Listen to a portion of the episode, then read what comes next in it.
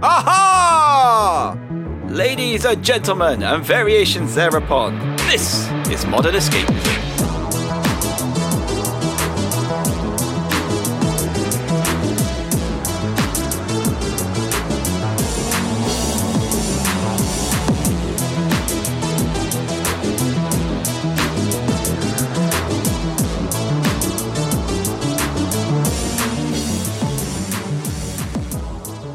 And welcome to Modern Escapism. You will notice that uh, I cannot start podcasts. you will notice I cannot start podcasts. you will notice I can't start podcasts because it's me, Stig, and not Oodles here because he's not very well. So I'm having to uh, take over, and I've done such a splendid job of it. I'm just going to keep that in. But join me me tonight. Uh, she's sassy, she's glamorous, she's always drunk, she's absolutely fabulous, darling. It's Candy. Hello, darlings. Hello. Can you have a glass of wine? And a ham sandwich? And a pickle? It's Gadget. I actually don't know what that one is. I don't think I recognise that, but hi. Ah, It's from Black Books. Oh, yeah. Niche quote.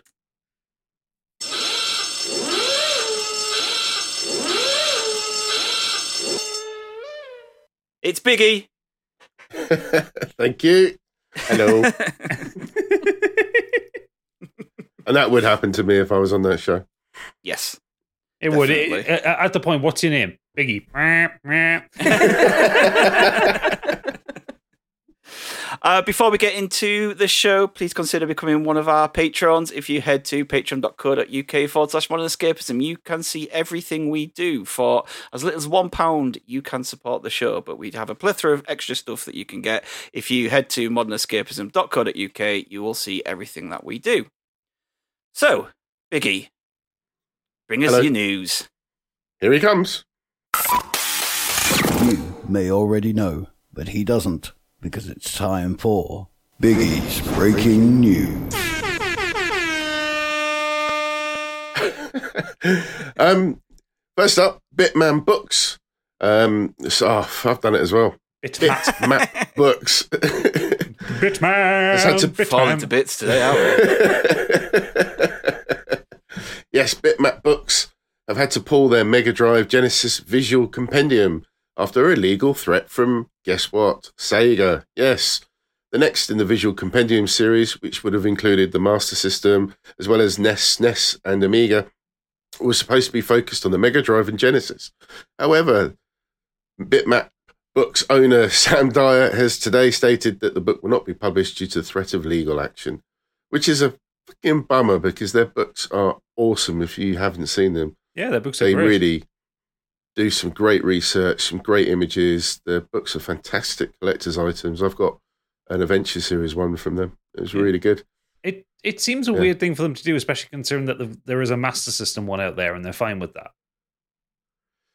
Yeah, it's just you know, it's for the fans. It's basically celebrating their brand. It's not doing anything derogatory to it. I just don't understand.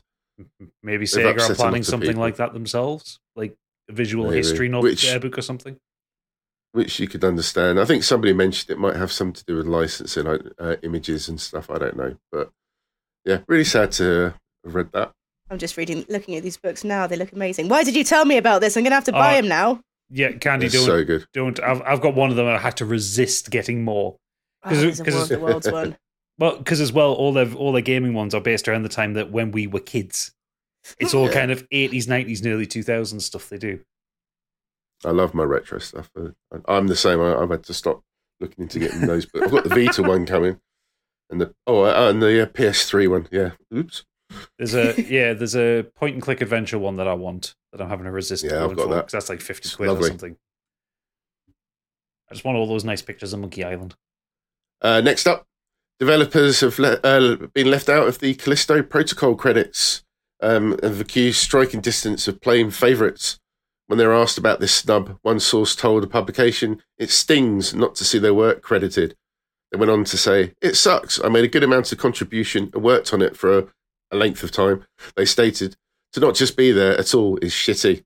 One former developer said they would understand if someone such as a contractor did not receive credit for their work on a game if it had only been for a small amount. for a few months' work and they were let off. However, in this case, the same source stated they were affected full time employees with over a year invested in the title and had a hand in significant parts of the product. Mm. I read about this. It's it's more than just a little bit shitty and a bit stingy because they were saying that it's it was almost like a loyalty thing, wasn't it? Like, oh, you didn't do enough overtime, so you're not getting a credit. But the thing Yeah, is, you know, if you've put a year of your work into something, you need it's. It seems like a petty thing. If you're just a player, you, you know, you're not going to read all the names. But actually, if you're a dev in the gaming industry, it's really important to have your name in the credits because it goes, Yeah. you know, it goes towards your CV and everything. It could literally hinder people's futures in the gaming industry not being in there. I think you should have anything in the credits if you've if you've been involved in any of it, from Mhm. tiniest detail to the major part of it. You, you've done some work on that project. You should have your name in the credits. So Yeah. yeah. If, whatever you've done, like if it doesn't matter, as long as if something you've done is part of that, then why why shouldn't you be credited for it? Well, Exactly. absolutely. Well, speaking of the Callisto pro- uh, protocol, it's also been reported that it's had disappointing sales numbers, failing to recoup a reported $162 million budget. This has caused investors in publisher Krafton to lower their target stock prices in response.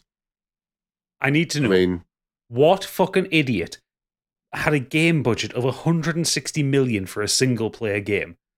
Like Control was what 50 million. That's one of the best looking games ever been released. Like How? yeah, uh, uh, hire and ah, just from what you said, like if you're going to spend that much money on hire some good writers. Mm. well, it's it, it's also the fact that it's a it's a seven a six to ten hour single player game with no replay value. Like, what are they spending all that on? They didn't build their own engine for it. It's using Unreal, I think. Is it? Yeah, I'm pretty sure it's on Unreal Engine. They spent Uh, it all on death scenes. Well, no, they didn't because there's not that many of them. Yeah. It's a protocol- Yeah, it's yeah, it's on, it's on Unreal Five. So, uh, sorry, no, it's on Unreal Four rather. So it's not even on Unreal Five. So it's I, I don't get it. I don't get where all this money has gone. Is this a money laundering thing for Glenn Schofield? like it it doesn't make sense. Like obviously, yeah, there's some there's there's some top tier actors in there, but only really three of them. You know, and Josh Duhamel, um, Karen Fuki, is Karen Fukuyama, and um, Sam Witwer. Like it's not full Hollywood, so I I don't know where the money's gone. Unless they like built the game and then scrapped it and made something else. I mean, for comparison, Resident Evil Village, the eighth entry in the uh, franchise, managed 6 million units in its first six months, despite the profile of the franchise and strong reviews. And I mean, you know, looking at um, the scores that have been listed here as well, because I know Gadget absolutely adores the game. Across the Mm. media, uh, Callisto Protocols received a wide range of scores, including a 9 out of 10 from PC Games N, a 7 out of 10 from IGN, and a 5 out of 10 from GameSpot. So it Mm. certainly uh, had mixed reviews, didn't it? Yeah, because it's not what was promised. And the story was in the podcast, wasn't it? pretty much, yeah, yeah, yeah. Well, that that, that, that was the that, that was the best bit of it. The bloody podcast before it started. the podcast, the podcast was really good. Some Maybe- really good um, Yeah, audio on it. yeah. wasn't it? Like some of yeah. maybe that may, maybe that's where the 160 million when Gwendoline Christie needed a new boot or something like that. Yeah, yeah. Maybe they spent a lot of it just on the promo like stuff and the a- Actually, actual to- game. to be fair, the marketing was ridiculous on that game. It was all over the fucking place. Yeah, you'd expect it to have sold better with that much marketing. Yeah, but I think then the, all the reviews came out for it, and everyone was like, "Oh, nah, we'll just we'll let it go. We'll Mm. wait till it goes on Game Pass or PSN," which is the Oh, when it's, sensible on, when it's on. Game Pass, I'll be playing it. Yeah. Like I sent, I, I sent my copy down to Oodles for him to play because he was curious on it, and he he messaged us. He said, "I've played an hour of it. What the fuck is this game?" uh, next up, um, as I was going to say, the um, this pod is all about facts, and we stand by our facts. But I've been asked to retract a certain statement. So the PS5 vertical issue, reporters claimed that unopened consoles, originally interpreted as unopened inbox consoles, left in the vertical orientation for too long, could potentially see the liquid metal drip down the side of the motherboard and potentially damage the console. The problem is still real, but there's no evidence that it happens on consoles that have been sitting in their box. This was a bit of a misunderstanding. So if you've been shaking your PS5 around and moving it and all this sort of things, then potentially that could still happen. But you Oh. probably have been kicking it about a bit. Potential, potentially, he's doing so much heavy lifting there. That's doing more Oh, lifting than Eddie Hall. Want to get ripped? Lift the PlayStation 5 well, I mean, true, yeah. repeatedly. Put me back out last time I moved the living room round. uh, up next up, we got Ubisoft have cancelled three unannounced games and have delayed Skull and Bones for yes the sixth time. It's never Company. coming out. Was it? It's meant to come out in like 2017. It was meant to come out before Sea of Thieves. Wow. Because because that Become- was joke, because both Sea of Thieves and Skull and Bones were announced at the same E3, if I remember rightly. So that was the whole thing. Is oh, 2017 is going to be the year of the pirate. It's like no, it wasn't. Because Sea of Thieves was dead on arrival when it first arrived. It's good now, and Skull and Bones has been delayed for six years. Mm. Is it just an Assassin's Creed spin-off? Yeah, I don't think you, I don't think you even get to do mean, the fun pirating all the stuff, do you? You just sa- sail around. it's it, it, it it's basically an entire game built out of the Assassin's Creed 4 uh, naval battle system.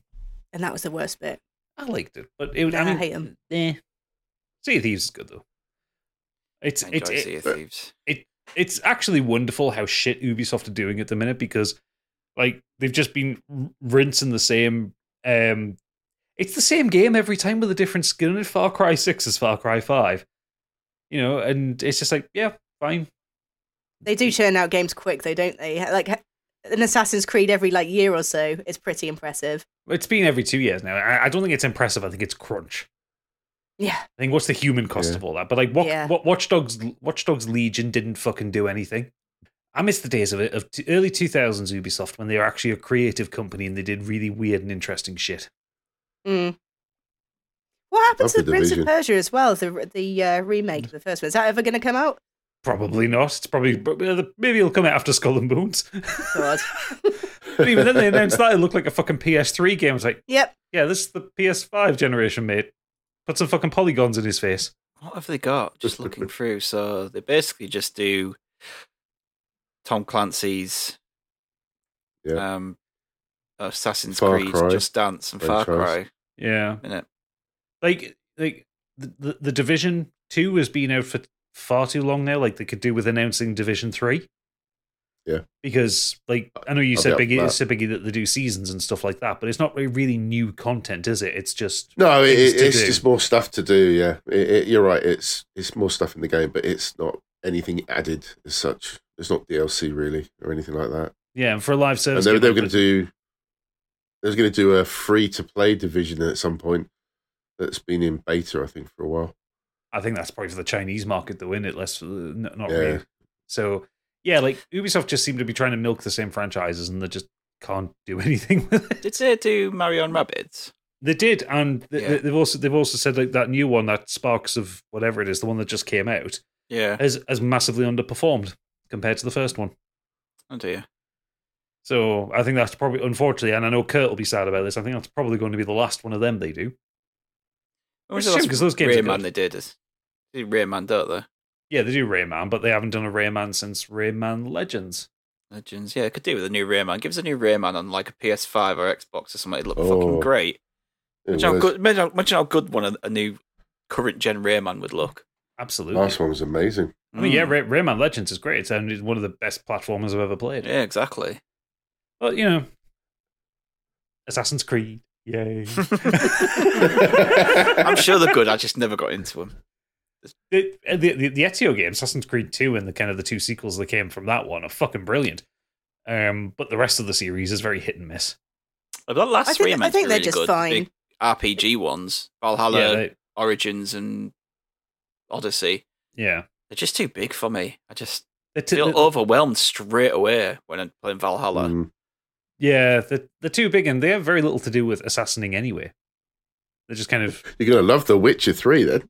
yeah, but The Witcher Three doesn't spam you with icons from the first time you step into the game. Not quite, but it, it can get that way.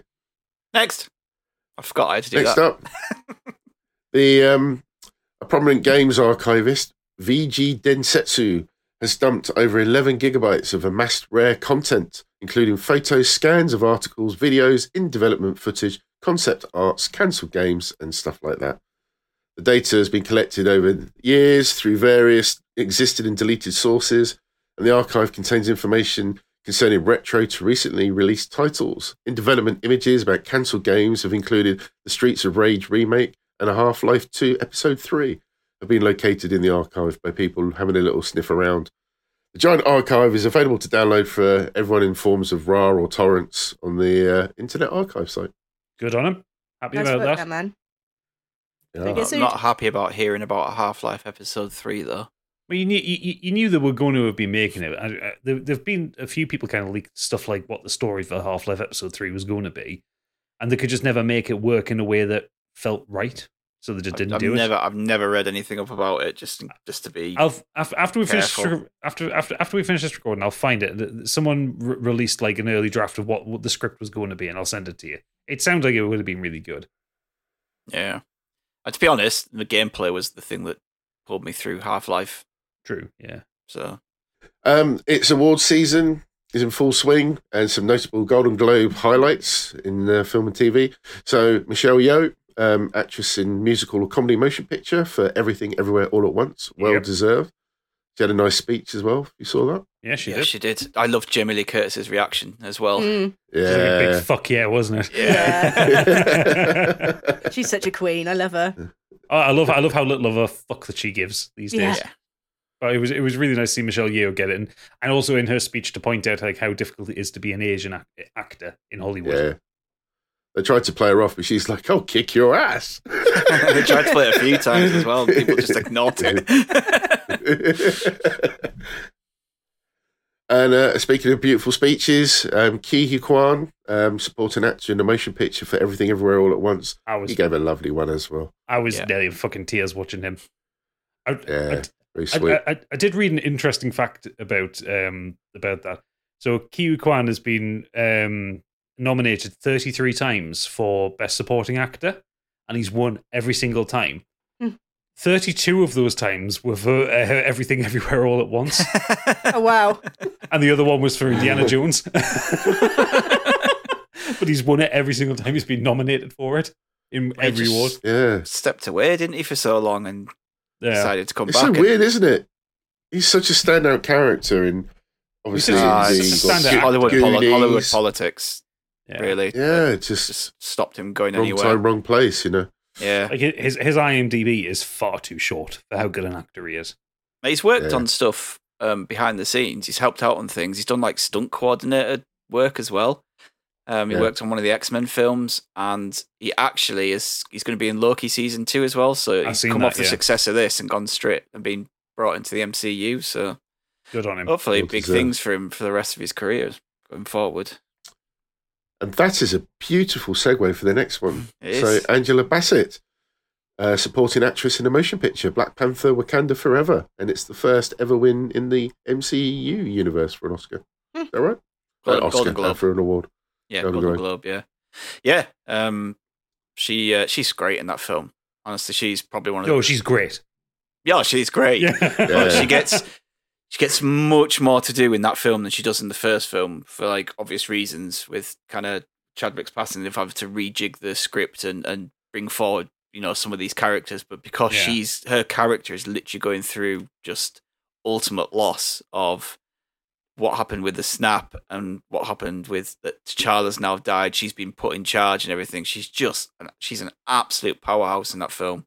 So I'm not, I'm not surprised that she's that she's won this at all. Yeah. Yeah, because she didn't have a very big part in the first one, did she? I'd honestly Not really. forgotten. She, I'd forgotten she was in it.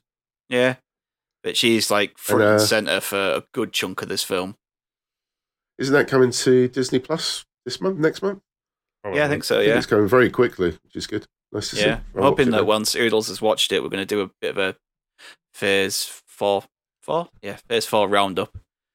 Because there's a few shows and stuff that we missed towards the back end of it. Next up, the Fabelmans and Banshees of Inisherin, uh, winner of Best Pictures for Drama and Comedy Stroke Musical, respectfully. Uh, front runners for the Oscars as well. It's going Yeah. to be a packed Oscars this year because there's a, there's a lot of things in contention now. Yeah, I've not seen Fabelmans yet because it's not out here. but um, Banshees of Inisherin is is fantastic, and Colin Farrell Yeah, won I'd like to for, watch that. for his um for his role in it as well. It's on he did, Disney yeah. Plus, I think. It's on one of the services now. I've Yeah. seen people have streamed Yeah. it. Yeah, I'm pretty sure it's on Disney Plus now. It's brilliant. It's really good. Just yeah, definitely everyone should watch it. Yeah, I mean there was a few others in there. Like Austin Butler won for Elvis, which I thought was pretty much nailed Yeah, on. yeah. Uh, Mm. Since watching the film, I was like, Deserves it. yeah, he's going to be up there for best leading act for leading actor. So he's like one of the front runners. Him and Colin Farrell, like for the Oscar. And again, it's it, he doesn't quite look like Ez. I can't get the words out today. Doesn't Well, he doesn't quite look like Elvis, but he has all the he- mannerisms. He, he just does in the movie. It's incredible performance. Deserves it just for that, really. Yeah. Uh, next up, Luther, the movie, has been given an official release date of the 24th of February in cinemas and 10th of March in Netflix. Um, I really enjoyed the TV series. Really, really enjoy uh, that gives me that. two months to get the TV series watched. It's doable. Really good. Uh, if you have you not seen it at all? No, but it's on my it's been on my list for so long, and it's like right now there's a movie coming out. It's like right, do the TV show so you can watch the movie when it comes out. I think the first season is incredible. Um, quality differs a little bit after that. I think season two was pretty good. Um, but, you know, yeah, really good watchable TV show. Yeah, well, Idris Elba is you know nine times out of ten great, so Yeah. I'm definitely gonna get it watched. Uh, interestingly, uh, Deadpool film director Tim Miller has taken over Borderlands reshoots from Ellie Roth. Apparently, Ellie Roth wasn't fired. He was busy apparently doing other stuff, but I love how he calls him it still Ellie. makes you wonder why they get somebody else in to do reshoots. Is would, that, would that would that be Eli's sister?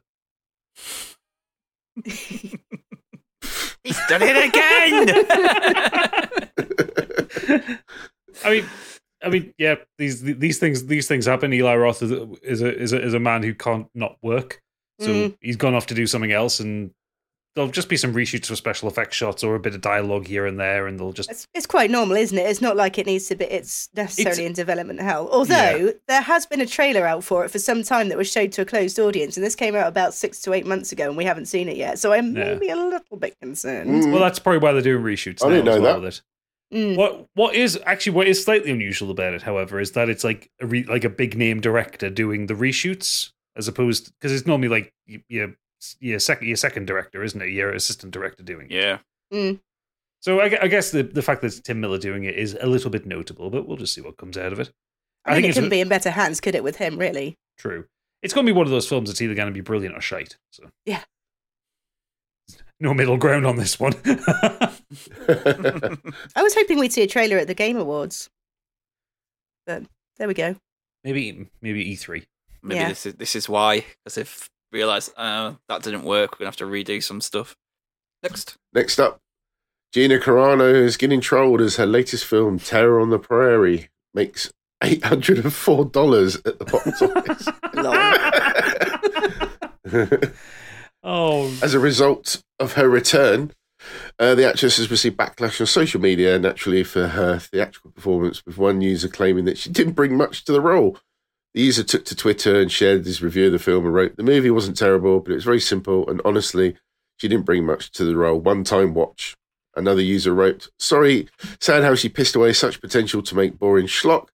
Another said, Gina Carano's first big release post Mando exit. One user said, um, people, oh, 67 people paid to see the movie. And one user shared a meme and wrote, Go woke, go broke. well, that's the thing, isn't it? Like, I'm not. I mean, I do like a lot of Disney stuff, but I don't want to be a shill for them. But like, everyone seems to think that you, they can go against Disney, Mm. and you can't. I'm sorry. Like, it, it's literally biting the hand that feeds. You make yourself Yeah. a toxic personality, Disney will drop you for all of their faults. they're all like, oh, people now just like, oh, Disney does this and that, and you know, there's like there was a meme going around saying, oh, like every Disney film now, and it had like either a person of color or a gay person in it. It's like, and, like, yeah. and, It's like- Historically, the- they have a little bit to make up for. yeah. yeah, exactly. So they were just like people. People on that side are kind of like, oh, now Disney are going woke. They're losing loads of business. Like, no, they're not. no. They really aren't. So it's they did yeah. Their share prices may go up and down. They're, that that's, what That's what happens shares- with companies which who sit on the stock do. market. Yeah, exactly. So yeah, just uh, you aren't going to beat Disney. So yeah, whatever. The um the the the synopsis for the film is wonderfully short on IMDb. Um, it's it's in fact it is a single line when IMDb decides to refresh and load it up for me 'cause it's running slow. Uh, on the Montana plains, a frontier woman must protect herself against a ruthless gang of outlaws hell bent on revenge. That's it. I thought you were going to say that the review was the one line, wonderfully short. wonderfully short, 10 out I of 10. mean, I, I mean, the top, the featured user review title is "Oh my god, unsympathetic protagonist and dumb plot." So Good. yeah, I mean that, that that's Gina Carano's career entirely, isn't it? Like Because Yeah. because she, she did that one. She she did she's done another film which is like supposed to be a Hunter Biden or something like that with Laurence Fox, and it's right wing insanity. I've watched the trailer and it just looks awful. oh no! It looks like a satire and parody, but the fact that it isn't yeah. is just insane. But Oh. we shall not Fucking- go there No. on this podcast.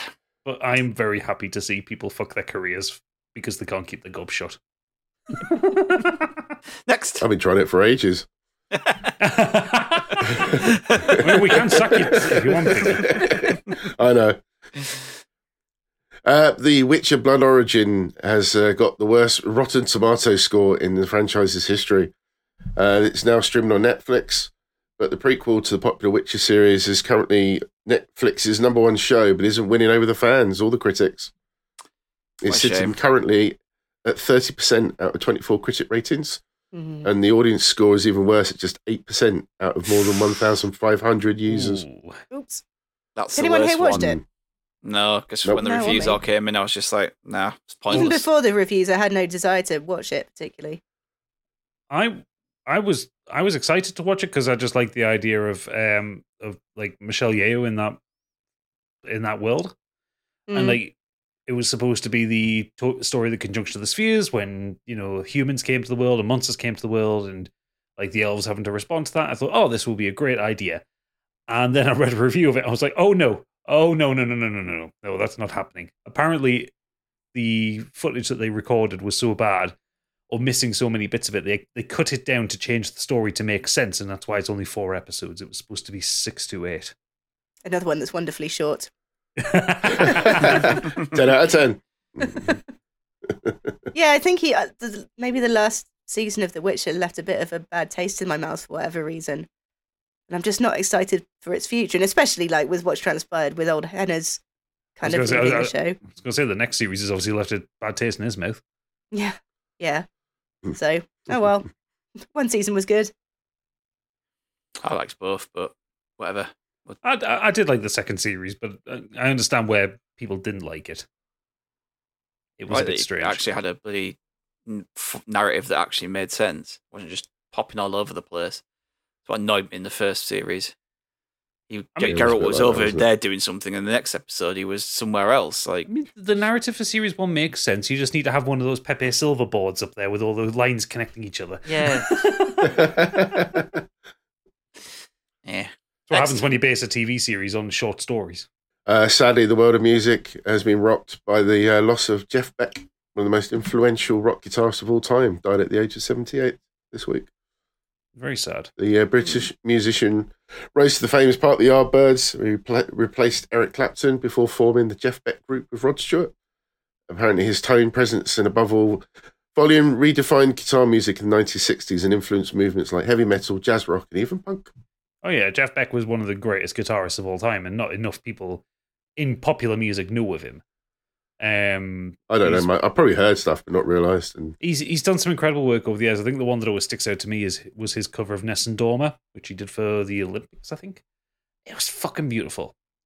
But he was he was just one of those players. He's like he's he's the guitarist's guitarist. Like ask any of the like Jimmy Page was a great rock player. Jimi Hendrix was a great blues and rock player. Jeff Beck was a great guitarist. He could do anything, anything he put his mind to, he could play. And I think that's what stood him above everybody else. And also, you know, he was the best guitarist in the Yardbirds because he replaced Eric Clapton. Because fuck Eric Clapton. Yes. But yeah, yeah, very, I was, ve- very sad. Yeah, I was very sad, and, and, and it, it was very sudden as well because he, he was- he was touring last year, Mhm. but he contracted I think it was bacterial meningitis. Yeah. Oh God. So yeah, poor guy. Very huge loss for music. Uh, finally, for the uh, weird world of uh, news, um, a man bought a storage unit in the USA. Uh, once discovered that instead of some stuff that he could flog, he found the bodies of a murdered family. What? Jesus George- fucking Christ. Hilarious. George Jenai bought the u- unit near Seattle in 1992, hoping to find something interesting and potentially valuable. He was fascinated as to why the storage unit had been untouched for 12 years while still being paid for. In the end, he clipped open the lock, raised the doors, and started digging for treasure. Once inside, he started to get rid of some heavy plastic that was covering everything before getting through to a three, f- uh, sorry, a three feet thick layer of old clothes. It was at that point he started to notice a foul smell. Disgusted, he kept on going, eventually discovering a bin bag that contained a human skull. He immediately called the police. Eventually, the medical team were able to ent- identify the bodies of a 36 year old Barbara Bender and her two sons who had been missing for 12 years. Bender, along with 15 year old Mark and 8 year old Brian, had been killed by blows to the head. Police also found a hatchet with blood and hair on the inside of the locker as well. Mate, you're Barbara supposed to filed find you're supposed to find weird bits of news, not bleak bits of news. This This is is from 1990 fucking two. No, this is. Giggling your way through it. Biggie's breaking news. no, this is this is current stuff. This is the fact it's been opened all this time. Barbara filed for divorce from her husband the day before she disappeared and was last seen loading up a van. The police have apparently arrested her husband, Mark. He was the person that rented the locker. He confessed to it, and he's received three life sentences for three counts of first degree murder. He was sentenced to at least 80 years. Speaking about the gory scene that he discovered, Jenai said, I was in Vietnam. I've seen this before. What the fuck? How is this? Well, that was a covered? nice Has feel-good the guy thing just to been end on. sentenced to something? no. I just thought it was an interesting story. it's not books. Somebody call someone. It's a true crime podcast. Oh, Biggie. Are you, are, It's you, a are, weird you, story. are you trying to get the middle-aged woman market involved in here? Just start uh, in, in, putting in some true crime here and there. Hang on, I'm It going was to get my either box that- wine. It was either that or another pizza box with this oiled face of Jesus on it. I mean, what more can I I, would do? have taken the oily Jesus. Why, why did you do the Podcast only title. Jesus one? Really, Jesus. That's that's current and weird and wonderful. Oh, sorry, listeners. Did you say oily really did it Jesus with a- or oily cheeses? Both. Oily Jesus. it's either that or another weird rebel, isn't it? It's just we've already done that. Someone said it looked more like Joe Wilkinson, and everyone's been like spamming him on his uh, Twitter with it, and like photoshopping the pizza box on pizza box onto uh, pictures of him. Lovely. Oh, right. Should we try and pick ourselves up after that awful news of a brutal family murder? Yeah, why not? Why not? Yeah. Right, listeners, we're going to head into the Nexus where we discuss what we've been doing this week. Um, I should go first, if that's all right. Go on, friend. Uh, so I'd done nothing this week until yesterday, where I decided to spend a few hours of my time to go and see Avatar 2 The Way of Water. Ooh, ooh. You Ooh, nutter. Let's see. Are you ready? Have you I'm taken ready. one for the team? Hang on. So, Strap Ood- in. Oodles has watched this, which is a shame that he's off. Uh, oh, he, I know he watched this over Christmas. Um, yeah, ah, meh. that good. honestly. Um, so I was never like massive on Avatar One. Like, did it look amazing? Yes, it does look amazing. It was like groundbreaking technology, and it kind of sparked the whole revival of 3D again. But I always found the story and the script really lacking. Um, it is essentially just retelling of Pocahontas, Dances with Wolves, that kind of thing. And it's the same problem with this one for me, unfortunately. Uh, it just, I just didn't like the story and the script. Some of the characters grated on me. Um, is the stuff I did like. There is actually moments that are really great. There is a scene in the middle, like. Let me start again. I'll set up the scene with this. Is Jake Sully has now got a family. Him and Neytiri. This is several years after the humans have picked up and gone off and back away. And he's now got a family. He's got four children, three of his own, and one of them is a immaculate conception from Sigourney Weaver's avatar. Um, and no one knows who the father is, but her avatar seemed to give birth to this girl called Kiri. So Jake Sully and his family have adopted her and raised her as their own. There is a few humans who stayed behind, who kind of decided to stay with the Navi, and there is a young boy called Spider, who is the son of Stephen Lang's character from the first film. But because he was a baby at the time, he couldn't be sent back to Earth in cryogen, so he stayed behind. So, but he is basically being raised like Tarzan, you know, within the jungle Right. with the creatures, with the people. He's basically a little a little Tarzan. That's where we're at. That's where we, we're at with this film. And all of a sudden, Blue cat Smurfs, yeah. Yeah, all of a sudden the Sky people come back and decide to come back and wage war as they look for something. Uh, so Jake Sully is now the leader of the Navi resistance, attacking the humans and their bases and their like whatever they're doing. So that just set so that sets up a whole war again between the humans and the Navi. But this time, Stephen Lang is back again. This is all like the, the plot synopsis is not spoiled. It's all kind of right at the beginning, all within the sit, like within the opening kind of credits. Okay. Stephen Lang is back, despite being killed in the first film, because now all of their memories have been transferred into avatars. So now all the Marines from the first films are now avatars of Navis in this film. Right. Okay.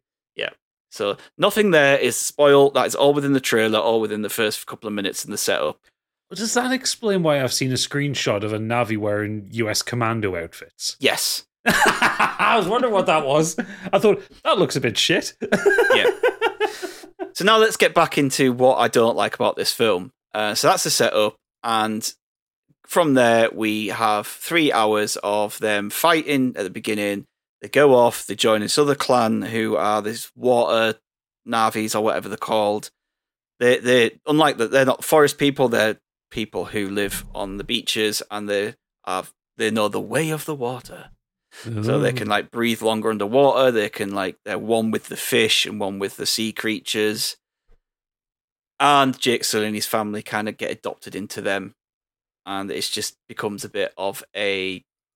It's kind of split into three. We have this big battle at the beginning. We have all this section in the middle, while while the the children and Jake and everyone learn and the way of the water, and then we have this like cat and mouse game between the Marines and that later on.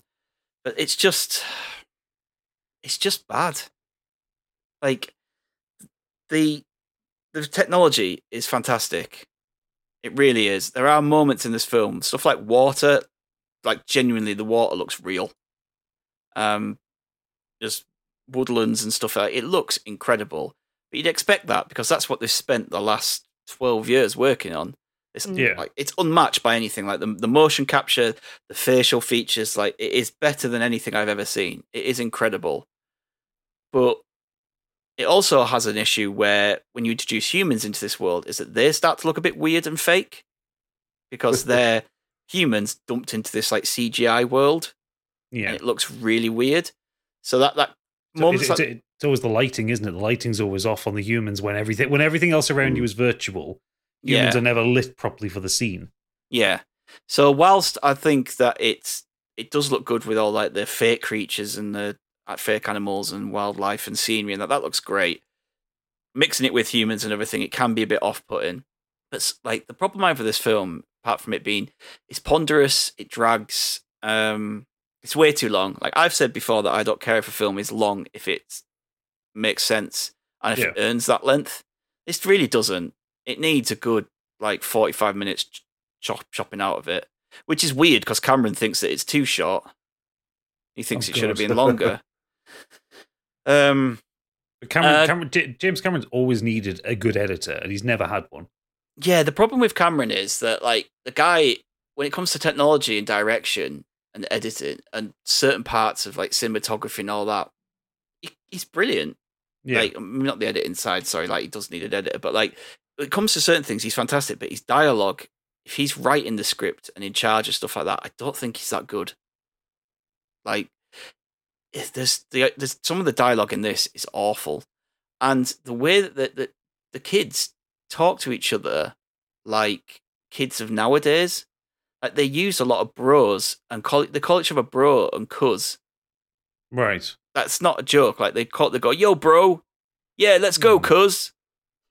Where are they learning? Where are they learning that from? I would say these alien yeah, creatures it, who. it really took me out of it every time they use the word bro because the only person within their kind of living around is who knows that language is their dad and some of the humans who stayed behind. But they're all older people who wouldn't use that dialogue. Like he wouldn't call his kids Yeah. bro and cuz. no, I've got. YouTube. Yeah, and it just yeah. Space, It- space YouTube. it just felt Blue really tube. jarring, especially when you go to the children from the other tribe and they speak like you'd expect for these, you know, these weird creatures from another planet in these tribes. The kind the way they talk to each other is not like this, and it, yeah, I just it succumbs to a lot of tropes, especially with the younger child. I don't want to get into spoilers, but there's parts to do with the young girl of the family, which she, you know, the- you know what I'm talking about, captured and falling off Right, things and all that okay. kind of stuff. Yeah, She, she becomes the punching bag. yeah, it's just I just couldn't get into it. I'm so bored throughout a lot of this film. I really was. Um, I know people. I don't love remember it. much from I know the it's first massive. movie. I know Mhm. it's nearly two billion dollars now, and I think a lot of that was having the fan base that it did have, but also interest. I went to see this film because I was so interested in what it was meant to be doing. You know, when we you know we had Craig on uh, for our horror month. Yeah. He absolutely Yeah. loved this film, and he's like, I don't see how you can be a lover of cinema if you don't go and watch this film. Like, it's a technical marvel. It's fantastic. It is a technical marvel, but everything else is just a massive turn off for me. Like the whole Space Marines fighting them, and it's, it's the same thing over and over again. It's like it's the same story from the first one, just people, the Marines and humans fighting indigenous people. So it's a tech Yeah. demo. Yeah, it's yeah, Yeah, that, he just does expensive Unreal Five engine sort Yeah. of demos, isn't it? Yeah. That's all he does. Because I, I, it, it's, it, I think he's incredible for what he like. He says like the technical side, what he can do and show. Because I remember being blown away by the first movie, just the 3D effects, because it was the first time it really looked like it was doing what it was supposed to. It was incredible. But other than that, I don't remember anything about the movie at all. And we've waited all this time for a sequel, and it's the same thing all over again. the thing is, has anybody been waiting for the sequel other than James? No, Cameron? but in the sense Like, that he's saying he's going to do it, and it's taken like what twelve years? Did you say? Yeah. yeah. But I mean, the, the, the market's there for it. It's, be- it's on, on Oh, track yeah. to be like the fourth highest grossing film of all time. But I do think a lot of that is people being interested in what this technology is like 12 years on. And if I'm being honest, like the 3D aspect of it hasn't moved on much at all. Like, but everything else has. Like Yeah. the detail and the minute details have moved on. I not really bothered about 3D. Um, I if I ever go and actually see the third film, I, I don't know if I will be bothered to go see the third film. I'm, I, I think I will be quite happy to wait and watch that on my nice TV at home because the 3D just didn't sell me. Mm. There are nice moments with it where you have like kind of, you know, when there's something's burning and bits of ash and stuff is like floating around and stuff, and it's vibrant and things like that. But I just, um, it's the story, the story and the dialogue just didn't grip me at all. There are moments in this film that actually were quite emotionally effective. There is a um, scene which is very much kind of you are doing this to our Earth now, and Yeah. it and it does a good job of making you actually feel uncomfortable and quite guilty about what we're doing on Earth. It, it, it I'm not involved in it, but as a human being, it makes you feel quite guilty, like what they do in this film, the humans. And there is a moment involving the family, which I thought was actually really super effective and quite emotional. So there are bits in there that are really, really good, but it's just surrounded by a lot of flab and like things that just aren't good. Like it really, really needed like the script, the dialogue, the editing just needed one big massive go over. So yeah, I, it's a three out of five film for me. Um, stories two out of five, visuals five out of five. I met somewhere in the middle. So yeah, Avatar It's all right, but not very good. And isn't he planning a third, fourth, and f- yeah, fifth it's and to Third one's in production. Sync, Re- Syncology or something like that. Third one's ready to come out in um, 2024 if everything goes to plan. This will be focusing more on kind of internal and tribal feuds and other like species around the planet rather than it just being humans versus indigenous people again or indigenous aliens. So I'm quite looking forward to that aspect, moving away from just human space marines versus aliens and have it more of a let's discover this whole alien world and they're going to touch on fire apparently is what he said so fire, They just Na- need to fire throw- navi His actual original Basically. aliens in there as well. Get them in. yeah just Get the xenomorphs in. yeah, Yeah. s- crush some xenomorphs in there and have a good old whale of a But yeah i, I kind of i went in with an open mind and i, but I kind of knew that this is where i thought i'd end up at so watch the pitch meeting then you'll see yeah. I've watched the pitch meeting now, I've seen the film, and I've read some of the comments underneath, and that just made me dislike the script even more. No, no fun. Yeah. Yeah. anyway, that's me. It's a long week. movie as well, isn't it? Three hours and 15 minutes. I needed to piss twice. Especially with all that water. Yeah. Right. Candy, what have you been up to? Well, I've been poorly this week, so I was looking for something to cheer myself up.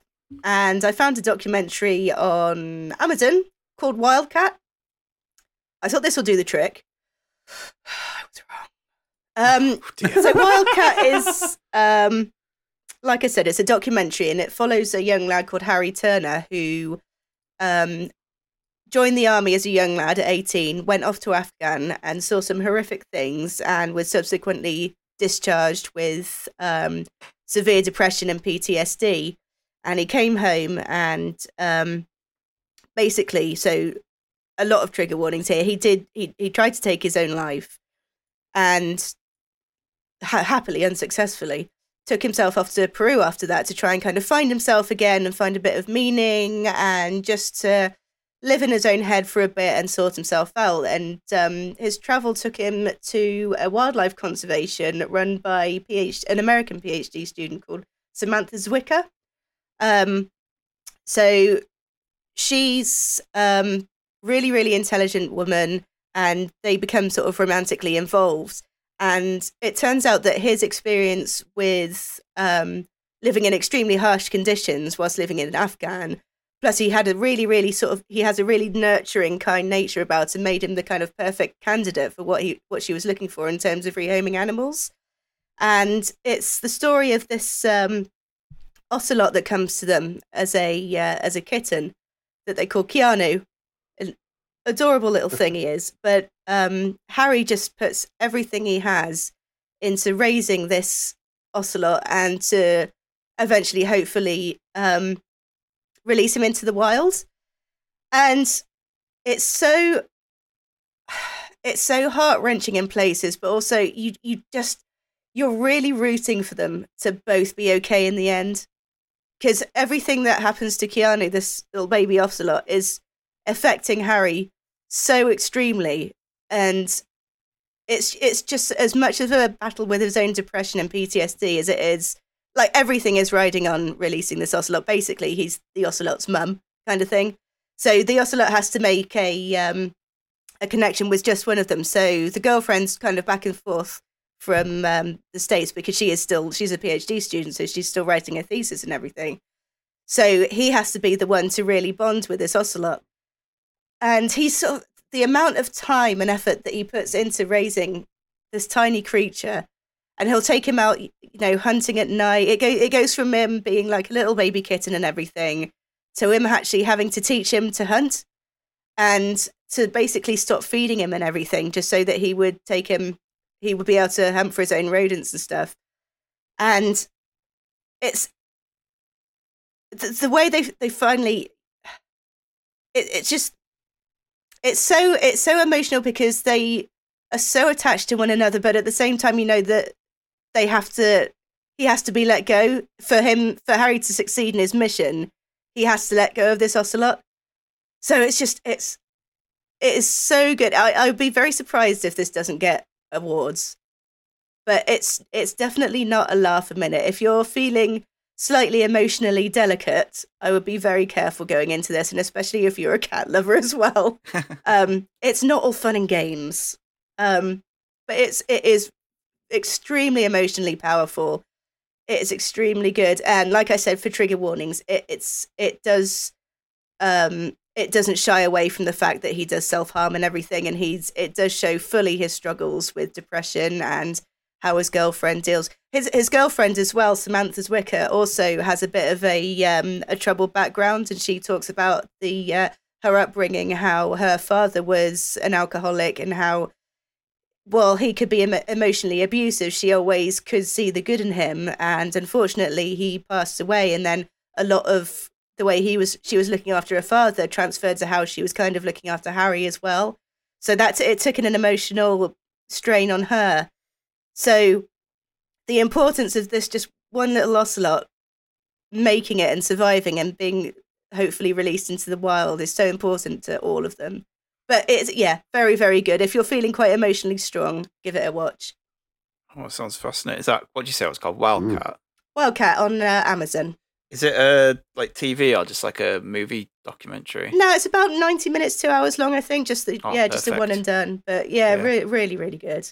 Yeah, I'm really into like documentaries more when they're like an hour and a half, an hour, an hour and a half kind of one. And Netflix has this problem of dragging ones out for like six episodes when they don't need to be that. So that sounds Yeah, that exactly. sounds Doesn't it perfect. just? Yeah, I'll, I'll give that a watch definitely.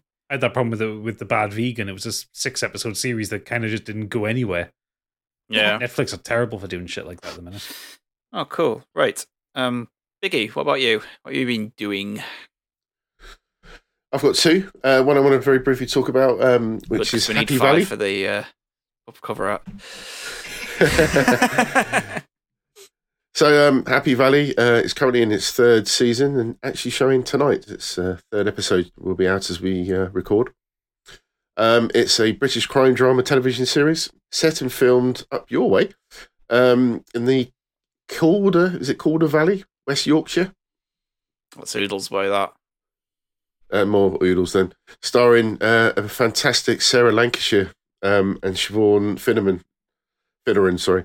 Written and created by Sally Wainwright, uh, directed by her, um, Euros Lyn and Tim Fywell. Uh, first series came out on BBC One back in 2014. Uh, second series was 2016, and everyone's been waiting for a long time for the third season.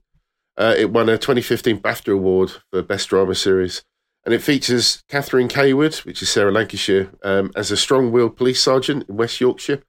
Um, some trigger warnings here. She's uh, still coming to terms with the suicide of her teenage daughter Becky eight years earlier. Cawood is now divorced from her husband and living with her sister, um, Claire, played by Siobhan Finneran, a recovering alcoholic and heroin addict, who is helping to bring up Becky's young son Ryan, who's the product of rape. Have you got all that? Uplifting. So things. it's a pretty grim setup, but the performance by Sarah is just it just carries the series. Everybody obviously is good in the show, but she is obviously the main focal point, and the emotional drama that she has to put up with at home, plus that comes it within the job, and then you've got the plot of the series as well. Um, it's just it's awesome. It's just you know when an actor plays a role and it's kind of like it's created for that sort of person. You just think Yeah. no one else could play it, and that's kind of what she does with this. Um, and she's amazing in this show. It's so so good. So if you haven't seen it, do a catch up on uh, BBC Player and then get up to scratch because the current season is looking just as good. I've watched the first two episodes, but it, it's awesome. It's so so good. She's And actually a very funny pretty as well. amazing. She's an amazing person in real life as well. Like a lot of what she brings to the role. Because I remember her from Coronation Street, and That's right, yeah. um, she'd gone off to do um, a couple of other things, and then it was when she came back to Corrie, she'd picked up such a quick kind of comedic timing and of, everything. But she's actually a um, she's a drama teacher as well in one of the universities up north. And it's, it's she, she obviously does it just for the love of doing it because she doesn't need the money, but also I think she's trying to stop um, people that are in London, or basically people in London having all the advantages and people up north having um, more advantages into the world of acting and everything. So she's actually super cool. Yeah, she just plays this character with such warmth and emotion and everything that you need for a role like that. And th- there's obviously a lot of emotional baggage that she has to deal with in the show, and she just knocks out the park every time. So so good, incredible performance, really. Um, Don't sound very happy. so yeah, please check that out. No, it's not exactly, and, and I think it. And believe it or not, the, the town it, it has kind of shows people at their lowest. You know, it, it Yeah. certainly doesn't hide from the fact uh, um, there are some issues um, around those sort of areas, and um, there's a lot of people. It shows, you know, shut down shops and um, buildings falling apart. It's got everything that you'd expect from a show like that. It's yeah, really, really good. Cool. The the one? one thing I did want to talk about um, is Accident Man. I don't know if anyone's ever heard of this. Accident Man. Sounds just that's just me. Is this based on me? Well, it's a 2018 action thriller uh, directed by Jesse V. Johnson, uh, based on characters created by Pat Mills and Tony Skinner. Now, I first came across this comic book um, in a comic that was run back in uh, 1991 called Toxic. And it was basically created by Pat Mills because he used to do stuff on uh, 2000 AD. But he wanted to do stuff a bit more outrageous and not sort of stuck in the mold of what 2000 AD was trying to do. So he got other comic book artists and writers to sort of do stuff for Toxic. And he created this uh, character, Mike Fallon, who's an accident man. He's basically an assassin who takes people out but makes it look like an accident. So, you know, whenever somebody's taken out, uh, the police always assume, oh, it's just an accident. It's not actually paid assassination. And it's really funny, really, really cool. Um, I've always been fond of the comic and always thought it would make a really good TV series or film. And then uh, martial artist Steve um, Scott Adkins, sorry, um, has, he did exactly the same thing I did. He bought it from a shop, read it, and kept it all this time, hoping to one day sort of see it himself, and then realized that no one else was going to make it, so he did. And it's really good. It's really funny. Sticks to the material um, so so well. There's a lot of dialogue from the comic is in the movie. A lot of the scenes are basically taken from the comic, um, and it's fantastic. Great martial arts. It stars um, Ray Stevenson as well, David Paymer, Michael Jai White, Ashley Greene, and Ray Park from the uh, Star Wars movies. Oh, it's um, full on yeah, like really good. Um, BT BT action heroes, that in it. yeah, but but it, it it does exactly what it's supposed to do, and it's just really entertaining. It's just a, a no brainer, easy to watch movie, very funny, um, great fight scenes in it, and um, pulls off the story that I've always wanted to see. And there's actually a sequel out now, um, which I haven't seen yet, but uh, it's on my radar. But uh, yeah, really, really cool, really funny, and a great character. And I hope he does more with this. Uh, there's a great um, scene in this where he talks about how he does his accidents, and there's one where he's got to take a certain character out, and he says he's been waiting days, and it shows you a picture, um, a scene with him up on the roof, and he's basically got a sniper rifle, but it's filled with air. He's got a compressed bullet inside it that's got glass and stuff. And he's been waiting for the perfect car to come down this road because this guy basically waits at the bus stop to go to work every day. And then he sits up there waiting for this perfect car to come at the perfect speed. And then he fires the bullet, takes the tire out, the car loses control and smashes in and takes out the, ca- the person that he's been paid to take out. Looks like an accident. It's perfect. Fucking. And there's lots of funny stuff like that in there. Um, and then the, the story progresses when somebody close to him is taken out, and he realizes he knows who's done it, and he goes off uh, to work out why his uh, ex was killed. It's so so good. Yeah, really enjoyed it. Really good, chilled out movie. Cool. Right. That's it. round is off. Uh, so a couple of things. First one, quick. Obviously, most of this week has been me watching awesome games done quick. Um, it finished today. They raised uh, two point six million dollars, Wow. Nice. uh, and in its twelve year history, it's now raised uh, raised around forty three million dollars for charity in total. Is it for Uh, the same charity Don't hear, every time? don't hear about that in the news, do you? So th- there's Exactly. yeah, there's there's two charities. So the the winter one, which is the one that's just been, is uh, Prevent Cancer Foundation, and the summer one is for Doctors Without Borders. Oh, cool. Um, this year was particularly notable as well because uh, there was actually a few world records set. So, Teenage Mutant Ninja Turtle Shredder's Revenge, their co-op any percent arcade um, run was done in 5618, which is a world record. Uh, and Super Mario Galaxy 2, the any percent run, uh, done in two hours 54. Nice. which is wild. Um, and the last run I managed I managed to watch last night was their Dark the, the Dark Souls two run, which was absolutely lovely because that was when they hit two million dollars. Um, and the guy who the guy who was running it, I can't remember his name, so forgive me for that one. But uh, he he was talking about when he was doing the run, like you know he is a speed runner, but he's not from America. He probably would never be able to get over to America. So being able to do a GDQ online was a huge thing for him. Mm. Um, and it was just a really lovely, lovely event, very positive, even though it wasn't in person. And yeah, I'd, I'm going back through the some of the vods that I still want to watch that I didn't get to see because of you know it runs all 24 hours a day. I can't watch them all. um, but it's it, I I love it. I love it so much. Um, but the main thing that I want to talk about was, and I mentioned it last week um, that I started watching it, but we finished it this week. Uh, Our flag means death yes.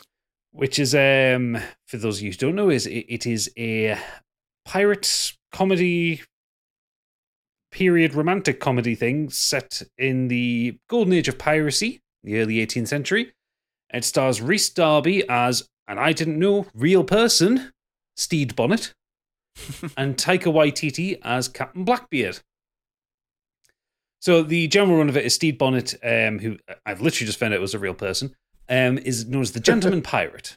He is a rich Barbadian landowner who um, gets bored with his boring high society life, has a ship built called the Revenge, and he fucks off to sea as a pirate captain. But he doesn't know anything about being a pirate captain because he's a fop and a dandy. And he has a crew who are loyal to him, um, in so much that, you know, they don't go raiding things, but he pays them a living wage. Um, and he allows them to express themselves um, instead of fighting. And they eventually kind of accidentally happen upon the English who try to kill them. Um, and then Blackbeard gets involved. I, I kind of don't want to spoil things because there's a lot of really good reveals and really good moments in it, but it is very, very. F- it's very funny, but very heartwarming as well because it isn't. It isn't just a straight comedy. It's not just like gag after gag after gag after gag. There is a lot of funny shit in it, but it is kind of dramatic in places and kind of heartrending. And uh, Rhys Darby as Steve Bonnet is fucking brilliant because he's he, he's bringing that kind of foppish charm that Rhys Darby brings to everything. Yeah. You know, we'll we'll always remember him in what you do in the shadows. Going, we're not werewolves. We're s- we're not swearwolves. we're werewolves. You know, and he, it, it's exactly that same tone that he brings as Steve Bonnet. Um, he the first time the first time he witnesses someone getting killed, he absolutely freaks out. Um, some first time they someone shoots at them, he freaks out. He just he's freaking out constantly throughout the whole thing. But him and Taika Waititi obviously have acted together and have performed together. The two of them together in this are wonderful. They have such a wonderful connection. The the the, the kind of the wider cast of other pirates are absolutely balmy.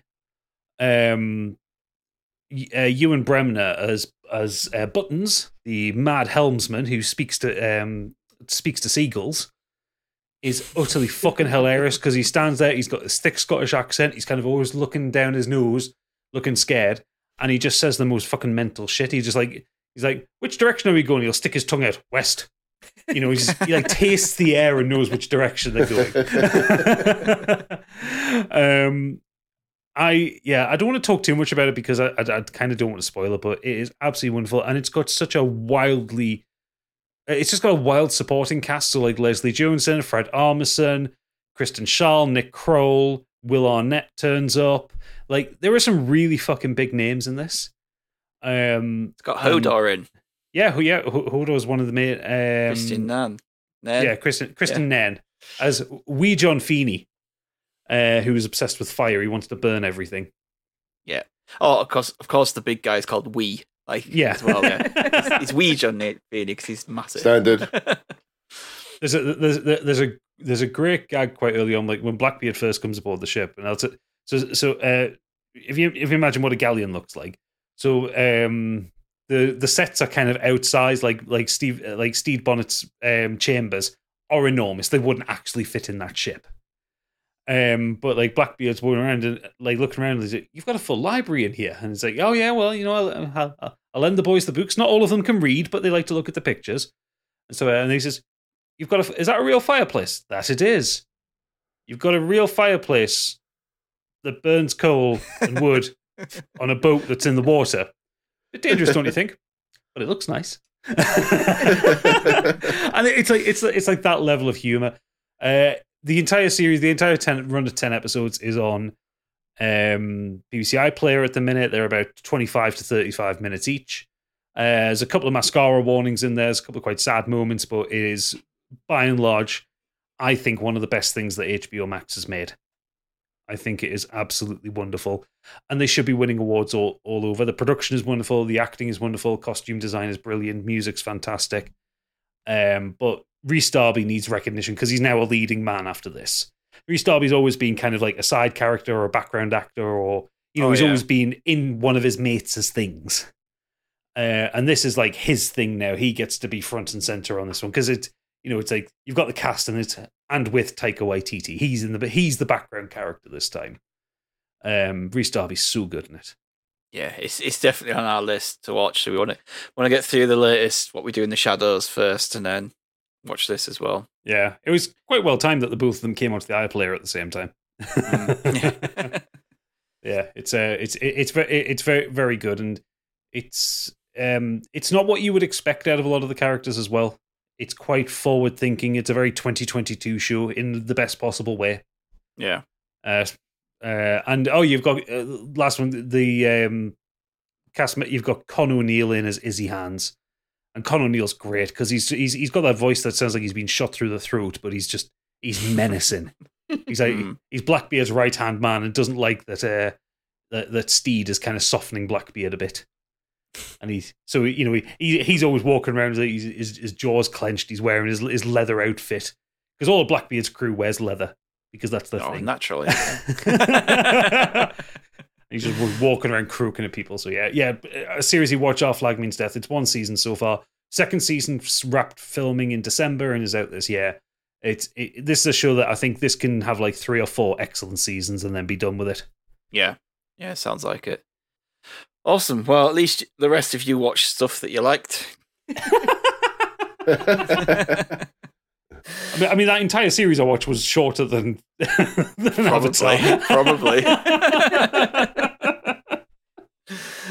Right. Uh, excellent. On to our main topic this week, our main feature. We are going to be looking at our favourite British TV comedies. So this we're not putting this down to just sitcoms. This could be game shows or panel shows or anything that's comedic that's on British TV. And I think I'm going to start with Candy for this one. Oh, I'm glad you went with me first. Actually, the one I've chosen, I touched on it um, quite briefly last week, and Spaced. it's um, not spaced. Actually, you know, it would have been spaced, but I've talked about space so much. There's there's just no point. So I'm going to my second favourite, and that's the Fast Show. And Oh, yes. um, so if you if you don't know, do you know what? It's early '90s. It's 30 years ago. There's going to be people listening that have never heard of the Fast Show, and they've probably never seen it because it's not been digitized. So if you can, 30 years ago YouTube. was the 70s. I don't know what you're talking about. I about. know, right? So yeah, it ran from '94 to '97 in its initial run, and had a couple of um, like Christmas specials and, and spin-offs kind of thing from in the early 2000s, which didn't go particularly well. But the original show um, was just fantastic. It's created by Paul Whitehouse and Charlie Higson, and starred Paul Whitehouse, Charlie Higson, Arabella Weir, John Thomson, Caroline Aherne, Simon Day, and Mark Williams. And it's it's it's a sketch show, and but what it was sold on it's called the Fast Show. Every single one of their sketches are basically less than a minute. So it was a 30 minute show. You'd normally get about 30 sketches in it. And um, yeah, I was watching it again today. And it's just such silly, innocent humor. Like I was watching it in the hope that I wouldn't find anything too problematic. and nothing, nothing stood out as particularly bad, especially something from the mid 90s. I think the, the, the 90s was a pretty good era for British comedy in, in terms of sketch shows and things. And I think it was Oodles that said it last week as well. Like um, Harry Enfield as well had a couple of good ones. And then there- there was the first Show, Trigger Happy TV. Which one? Big Train. Big Train. Yeah, exactly. Big And train, yeah. They're fat. also they're also 90s, but I think looking back in hindsight, when you're living the decade, you don't see anything particularly stand out about it. But looking back, you see all these amazing things that came from that decade. But it's just like I said, it is such innocent humor. It's it's maybe not particularly inclusive. That's the worst thing I can say about it, really. Um, but the show's just infinitely quotable. Some of their characters, and I'm just going to scroll through and find a couple now because some of them are named. I, there's Unlucky Alf, who was one of my favourites. Poor old geezer, always set off with the right intentions. Some something would come along and absolutely ruin his day. Um, anyone fancy a pint? A man who finds himself in boring or bizarre situations, such as a dinner party where a woman is talking about how she was abandoned as a child and crying about everyone letting her down. Whitehouse then interrupts at the most insensitive moment, asking, "Anyone fancy a pint?" um, who else do we got? Bob Fleming is another one of my favourites. So uh, Bob Fleming's the guy. He would uh, was it like a gardening show or like a Countryfile type show? um, yeah. that he'd be hosting, but he'd just have this like persistent cough. And then he'd, he'd always invite his friends on as well that had some other kind of like audible ticks. And he had his friend that would just say, arts! every couple of minutes. And then, and then I can't remember which episode it was on. I think it might have been a Christmas special, but it was three or four of these characters and they were all trying to present the show with their various ticks. And they had a shotgun and there was a vase or something they were talking about, and one one guy had this tick where he'd throw the vase, the other guy would fire off his shotgun. The next guy, next day would ju- next guy would just shout "arse" every couple of minutes, and Bob Fleming would just be there coughing his guts up the entire time. Um, Swiss Tony as well, the uh, the car dealer. Swiss Tony. Swiss Tony. I I I, Didn't have the. Go. I was going to say I, I I have to go and look up some of his quotes because there's one of one of his quotes, the Swiss Tony quotes, is absolutely absolutely gets me every single time, and I've just found it. Um, because obviously his his whole thing was everything can be comparable to making love to a beautiful woman. yeah, As a, because he is that kind of used car salesman. It was um, it, it's just this one. Well, hanging wallpaper is also very much like making love to a beautiful woman. Clean all the relevant surfaces, spread her out on the table, cover her with paste, then stick her up. then, then, you clean your brush, light your pipe, stand back, and admire your handiwork. It's so wrong. But there was, I think he was one of the most frequent characters because there's like 15 sketches with him in it. he actually was one of the few characters that had a spin off show as well. Which was It shite. was the farmer as well. Was that that was the one with the farmer, wasn't it? With the the sort of the love Yeah, between the, Yeah, the Ted- farmer. yeah, Ted caretaker. Yeah. Oh, that just I loved that bit because it was just this kind of a relationship that they had. It just went on for so long, and you're always waiting So for him to actually just. Oh, it's brilliant! So so good. I think they actually did get together in the end. I think it was during a Christmas special. I think they finally did fall in love. But also And- the nice th- the nice thing about Ted and Ralph as well, it was never played for laughs that they were in love with each other. They were played for laughs at the awkward Yeah. situations because Yeah. they couldn't Yeah, say yeah, it. yeah. Yeah, that's And it- right. And that like for something in the nineties, you wouldn't see that normally, would you? No, exactly. Um, the so- drunk as well. The, the drunk as well, very very drunk. Yeah, old guy sitting in his uh, in his armchair. And we've all like we've all met these guys at the pubs as well. You cannot understand a word apart from maybe every third or fourth, fourth sentence, and of course it would Yeah, always, always end in. Of course, I was very very drunk. Yeah, it's like who? it's like if you've seen the fashion, like who hasn't ever just done that quote? Yeah, Or just all, all the whole Yeah, yeah, like yeah. this week I have mostly been doing this, and like every right. week it'd be like right, what's he coming up with this week? What's he been doing? suits you, sir, as well. Mm. The two pervy old guys in the uh, what would you call it? Haberdashery. It's a ta- tailors. tailors, yeah. Um, everything would end up in suits you so again, like all kind of just cheeky humour. What else have we got here? Scorchio as well. The Yes, uh, the Spanish Scorchio. news Yeah, network. that still gets quoted these days, doesn't it? Yep. Yeah, but yeah, no, no, no, no one ever remembers the Chris Waddle. Chris Waddle. For some reason, Chris Waddle was involved all the time. And the uh, the match of the day one as well. Jumpers for goalposts. yeah, classic. Yeah. Still, yeah, I think it's still one of the best sketch shows that came out of the UK. To be honest, I think you'd be surprised as well. Like looking back, it just hasn't it hasn't lost anything over time as well. Like all these things are still infinite. I think there's again there's probably people quoting these things without realizing what they're quoting because they've probably never seen it. And for whatever reason, I don't know why it's been it's never been digitized because it was a BBC Two thing. So they do tend to put things on iPlayer at least. Was was Fast Show the one with Dave Angel, Eco Warrior? I think so. Yeah, where he's where, think so, where, he's- yeah, where, yeah, where he's where he's sat there talking about like how the planet is dying, and his wife's in the background like spraying loads of hairspray around her head or something. Yeah. I've referred to Sting as competitive dad as well. Oh yeah. Now, who bought the best Christmas presents? oh god, yeah, I remember that one. Oh Jesus. Cheesy peas as well.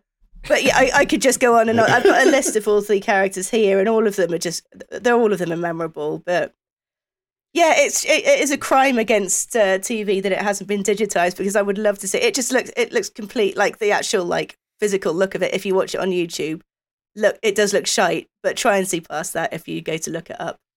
Yeah, man, I, I love a, I love a good sketch show. I really wish we got more of them, but I just don't think they'd be as good these days. There's I know not we as talked many. about it last like- week where TikTok and YouTube's really where you go to get them Mhm. these days. Yeah, and they they don't tend to be on primetime TV either, like they used to. Like you might have to kind of bury the depths of BBC Four or something at to or Sky Arts or something maybe. Yeah, yeah, I remember like yeah, like you know Harry Enfield was like a weekly thing to make sure I watched it. Yeah, Or, you know, or, or even to the point where like you know sketch shows generated films. Like you, you got the Kevin and Perry film. Yeah, Like for, from one of the. I mean, I, the Kevin and Perry sketches were funny on Harry Enfield, but they were far far from his best work. no, they just became they're just easy easy Yeah, targets. Where they're like e- easy to kind of laugh at and kind of Mm. relate in certain aspects, I guess, the way teenagers can be. You know, not one one for me when I was younger, but like now you can see how kids are. Yeah. I think that's the thing with the first show as well. All these characters, they are just character studies of people you know. They are also relatable. You you know these people. oh yeah, I bet like the I bet even the when they all sat down and wrote stuff, going, like, I know this guy who does this, I know this person who does that. Because what can we what can we do? What can we make funny about that? And I bet they all kind of knew these people and just said, right, Yeah. we could make something good out of this. Oh, absolutely. Yeah, Fast Show's a great one. Um, Fast Show, sketch shows. Definitely uh, get on YouTube and watch some of them. Um, I'll go next. Um, so again, with this, it was I tried to not I tried to not think of something that we've talked about before or that's an old classic because we because they are great and for for, for that reason. So I've looked decided to look for something a bit um, newer in the last like ten years, and Right, one okay. that- that I've really enjoyed. Well, I I would have mentioned Derry Girls, but I've already reviewed that before, so it would have been Derry Girls because that's incredible. it- Derry Girls is excellent. Yeah, but so I'm gonna but I'm gonna bring Toast of London to this. My backup option, that one. I Yeah. love Toast of London. Toast of London is a um, 2012 show starring Matt Berry as Stephen Toast, who is a thespian actor, uh, eccentric middle-aged man in uh, living in London who has these, and we kind of see his problems that he deals with on and off the stage. And it's Matt Berry being full Matt Berry, basically.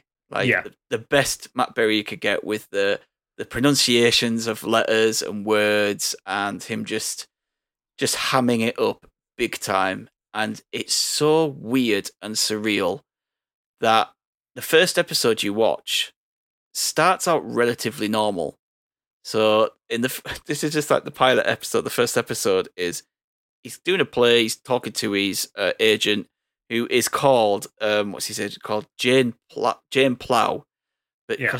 but she wants people to call her Jane Pluff, like Brian Clough. Yeah. Everyone, everyone in this, everyone in this show has really stupid, weird names.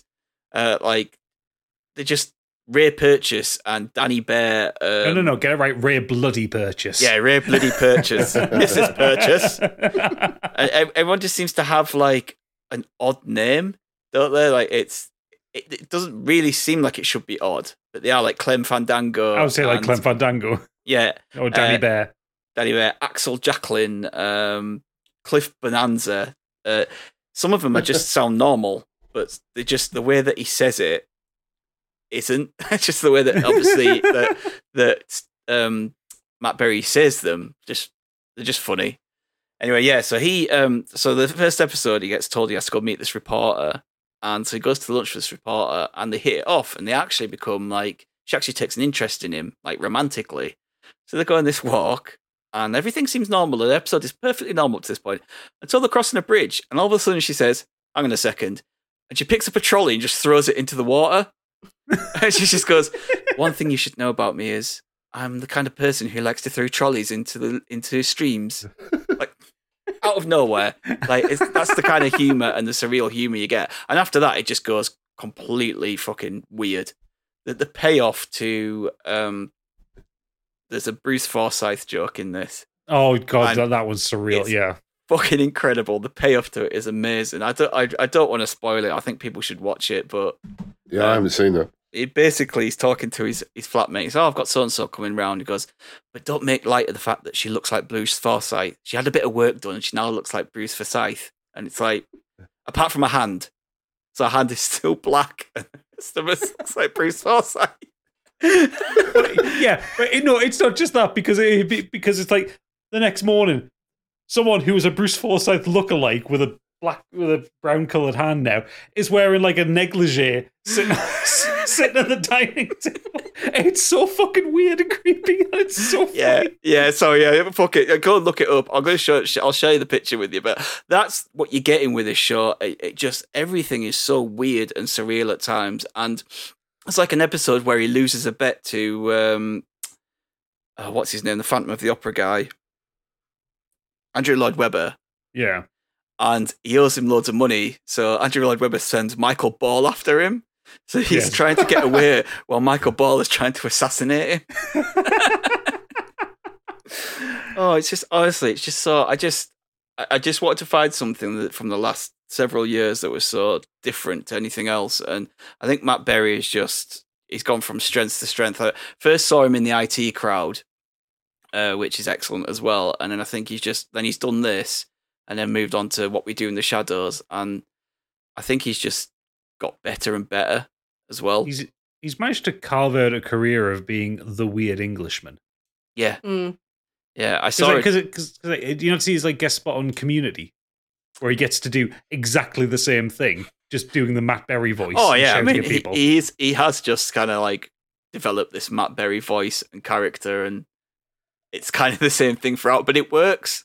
It seems to work across a plethora of different things, even though it's like him doing the, the loud pronunciations and the weird accents on words and stuff. But I think it's just brilliant. But yeah, it's, it's this is just rude and and crude in parts. Like there is literally like he's always shagging um Ray Purchase's wife Yeah, like constantly like this Ray Purchase and like Mrs. Purchase and Stephen Toast have an affair and but it's just not it's just so obvious.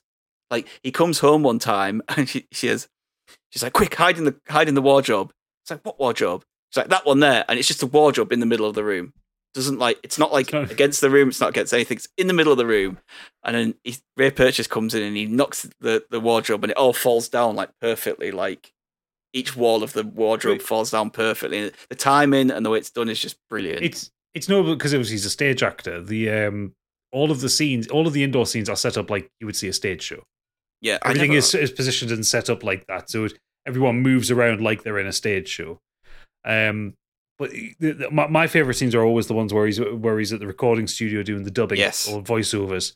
Like the, the one one of the early episodes, he's he's doing the new Mind the Gap for the uh, tube, and it's and, and it's just constant notes. It's like it could just be a bit a bit less alarming about it. Could just be a bit more energy about it. Just mind the gap, mind the gap, and stuff yeah, like that. it's like mind the gap. and like, Yeah. can you put a bit of a longer thing in there? And he's like, "Who's that in there with you?" And it's just like, "Oh, it's Boris Johnson, the mayor of London." It's just there in the recording booth. And The, uh, um, the, the the funniest one is is where is where him and um and Ray Bloody Purchase, who uh, again at each other's throats, and also Ray Purchase is a virulent homophobe. mm. Like they're horrible. They have to do the English dub for a gay porn movie. yeah, they do. And they're in the studio, sat opposite each other with the script, just like making sex noises. It's fucking, it's painfully funny to watch. Yeah, yeah. It's like now you like Red, just uh, just do the, the kissing by yourself, and it's just like you, and then they're like kissing the microphone and making these horrible slurping noises, and but them two, they're, they're like um, enemies out there, like throughout the whole thing. Yeah, they kind of, they're meant to look, they look like each- other as well. They're like the hair and the and the mustache and everything is like they're kind of made to look like each other, and it's just yeah, it's just really funny. I, I really enjoy it. Um, this um, Toast of Tinseltown came out last year, which I haven't caught up with yet. I- I haven't seen that yet. I need to watch that. Yeah, so I'm taking it that it sounds as though he went to uh, Hollywood. Yeah, I was looking at the cast list for that. There's some, some pretty big people in it as well. Because you get like uh, Fred Armisen and Rashida Jones are in it. Yeah, he's got quite a lot of. Uh, there's quite a good few uh, cameos from famous people in Toast of London as well. Yeah. Yeah, I, I also like one of the recurring jokes I really like as well is even though he's meant to be in the, the world of acting and professional acting, every time a, an actor, like a really famous, well known actor, is mentioned, he's like, "Who?" Like he has no clue. Like the guy has no clue about the business whatsoever about uh, who's famous, what's going on. Like he's always just performing in really shit plays. Or, or, or, or the, the player they won't name. It's so Yeah. bad. They, they won't even say its name out loud. Yeah. So yeah, Toast of London. You should check it out. It, it's unfortunately for whatever reason, it's not on iPlayer. Um, it's not on all four, which I think who where it might have been It- it's a- originally. I watched it on Netflix. yeah. Um, I was just going to say, I think it's on there. is it on Netflix now? Yeah, it was broadcast on Channel 4 originally, but yeah, it's it's on Netflix now, I think. I don't think it is. I think the only place I could see was Amazon. He was definitely there at one it. point. I, I remember seeing the uh, the title for it there. It may have come off, but it was definitely on one of the streaming platforms. Oh, yeah, so, look. yes, it's not on Netflix anymore. Yeah, unfortunately, it's um, yeah, you'd have to if you want to watch it, you'd have to uh, watch it on Amazon or other means. Yeah, for me, Toast of London. I'm going to get onto Toast of Tinseltown soon, so I want to carry on with uh, with Toast's journey. right, Biggie, what about you? I again wanted to pick something um, I haven't spoken about before. Um, it's one of my favourites. Uh, it's Extras, the TV series from uh, Ricky Gervais. Mm. Yeah, I loved extras. I was a massive fan of this. It only ran for two seasons, um, but I just thought the the overall joke of it was fantastic, and the fact that Ricky Gervais kind of plays a straight character in this. He it's about everybody else around him. His best mate Ashley Jensen, who's also an extra trying to get work in movies, TV, etc. Um, she generally has all the better lines, um, but it was written by Ricky Gervais and Stephen Merchant, who also appears in it as uh, his manager and it just follows uh, Ricky's character, Andy Millman, just trying to get into anything he can, get better lines, better deals, and the characters that he has on the, the actual stars um, are just perfect. Some of the choices you got Patrick Stewart, who's amazing in his, uh, just playing on either their reputation or Ben Stiller again as a director, uh, fantastic episode and it was the guest that made it. And I was just looking through on Wikipedia, and I didn't realize there's quite a few people who uh, didn't want to appear on it for reasons either dropped out. Um, Jude Law, Leonardo DiCaprio, um, also had uh, I think Tom Cruise, Madonna, Brad Pitt, all turned down parts Do you know what? I reckon all Um, of them, if you did that show now, would do it. I Mm. think they were I at a think point so. in their career where they didn't want to look stupid and embarrass themselves. yeah, And that's what the celebrities who went on there had to do. They had to be, they were all, everyone was the opposite of themselves, weren't they? Well, apart from yeah. I mean, Les Depp. Dennis. Yeah, apart from Johnny Depp. yeah. Les Dennis was brilliant on there. Keith Chegwin as well. There's a fantastic outtake. If you haven't seen it, go onto YouTube and check out the um, outtake for one of the scenes with Keith Chegwin. And they're sitting there, and all he's basically trying to get to do is Keith Chegwin plays this kind of really a bit of a like a sex pest character uh, of himself, and he's trying to talk to uh, uh, Andy Millman's character, and he's basically trying to say to Ricky about you get the cock and you put it in the fanny. Yeah, that I've basically all he has to say. And Ricky just corpses every single time for the, the most incredible amount of outtakes. He cannot cope with Keith Chegwin saying cock and fanny in his face. And it is incredible. Another good But one yeah, is it- when he said uh, Patrick Stewart, and that just makes me think of another outtake, and it's Patrick Stewart talking about how he'd been having sex with this woman, and I think he was talking about pushing a knickers to the side or something, and they That's just it, that's cannot it, get yeah. through this line at all because he plays it so straight as well in perfect Yeah. Patrick Stewart tones. oh, yeah. The whole, push like, knickers to the side. I've already seen it. and then all of her clothes fall off. Like he just he's he, like I say, he's not playing it for laughs. He's playing it so straight. He's not being silly. The character Yeah. anyway is not being silly in the show. He's just he's like he's being deadly serious about like oh we've got this film yeah, and then all of her clothes fall off.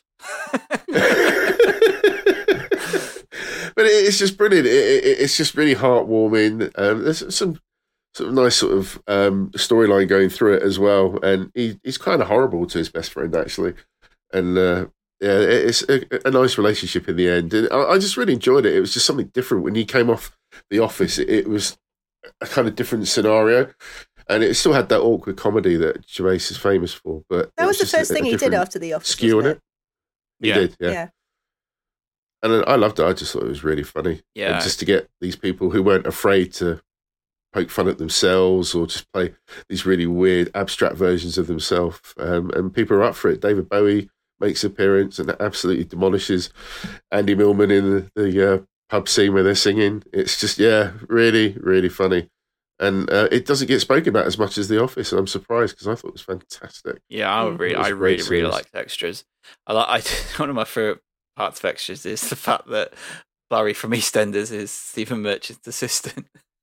but it's not it- playing it's- himself. Yeah, exactly. It's not like the ca- he's not playing a different character. He's actually playing himself. Uh, what's his name? Um, can't remember what his name is now. Uh, Barry from EastEnders. Uh, Shaun Williamson. yes, Shaun Williamson. Yeah, but it's it's the fact that everyone calls him Barry as well. Like, it's an episode where he's just like, I think Dean Gaffney turns up as well, like as he's like his assistant. Like, and there's just like uh this one episode where they just get really fucking um obsessed with one of those nudie pens where you turn it upside down. Mm. But it's just yeah, Shaun Williamson. Just I, I love the fact that he, he really does just get the piss taken out of him, and he's well, and he's well up for it. Like because he's just they call him Barry from EastEnders rather than his actual name.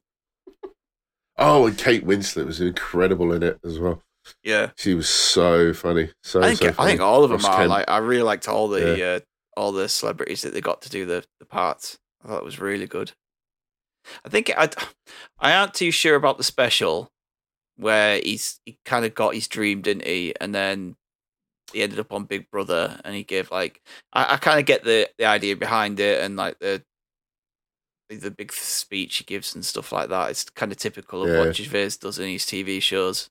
Does it in like Yeah. Derek and and probably I've scenes I've seen from Afterlife is the same, but yeah. I don't know. I, I just thought extras strength was on just those episodes where you just had a celebrity Yeah, I agree in with you. and, and just Yeah. comedy, you know, ensues really. But yeah, he does like to Yeah, put a I message really- yeah. in, doesn't he? So Mm. He does. But yeah, please check it out if you haven't seen it. It's, it's incredible. That should be on iPlayer, isn't it? Possibly. Must be. I know some some some old stuff they tend to just knock off for no reason, but it'll be on there or somewhere. It might be on Netflix, Netflix or iPlayer or BritBox, one of those. Who has BritBox?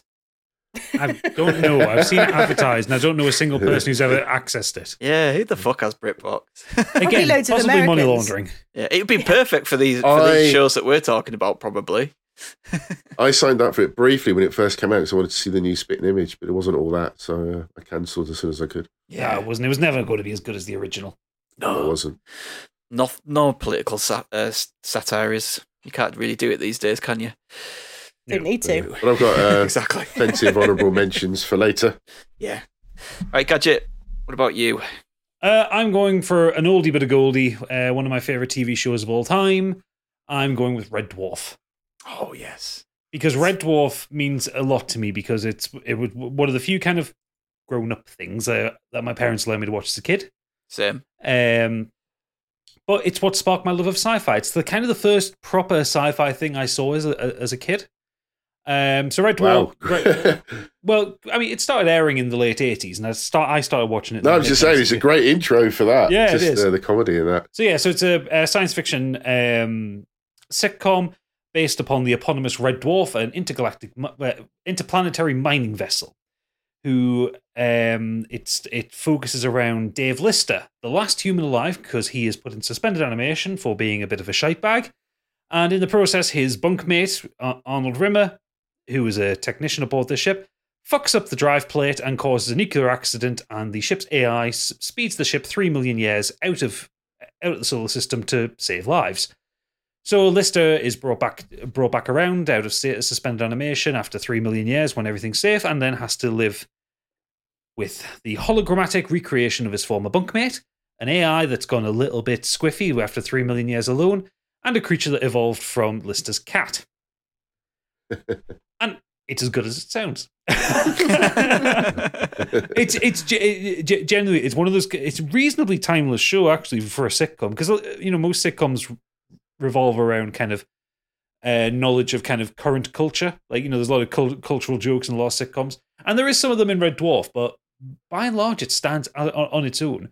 The first first two series were f- one of those famously cheap BBC uh, shows.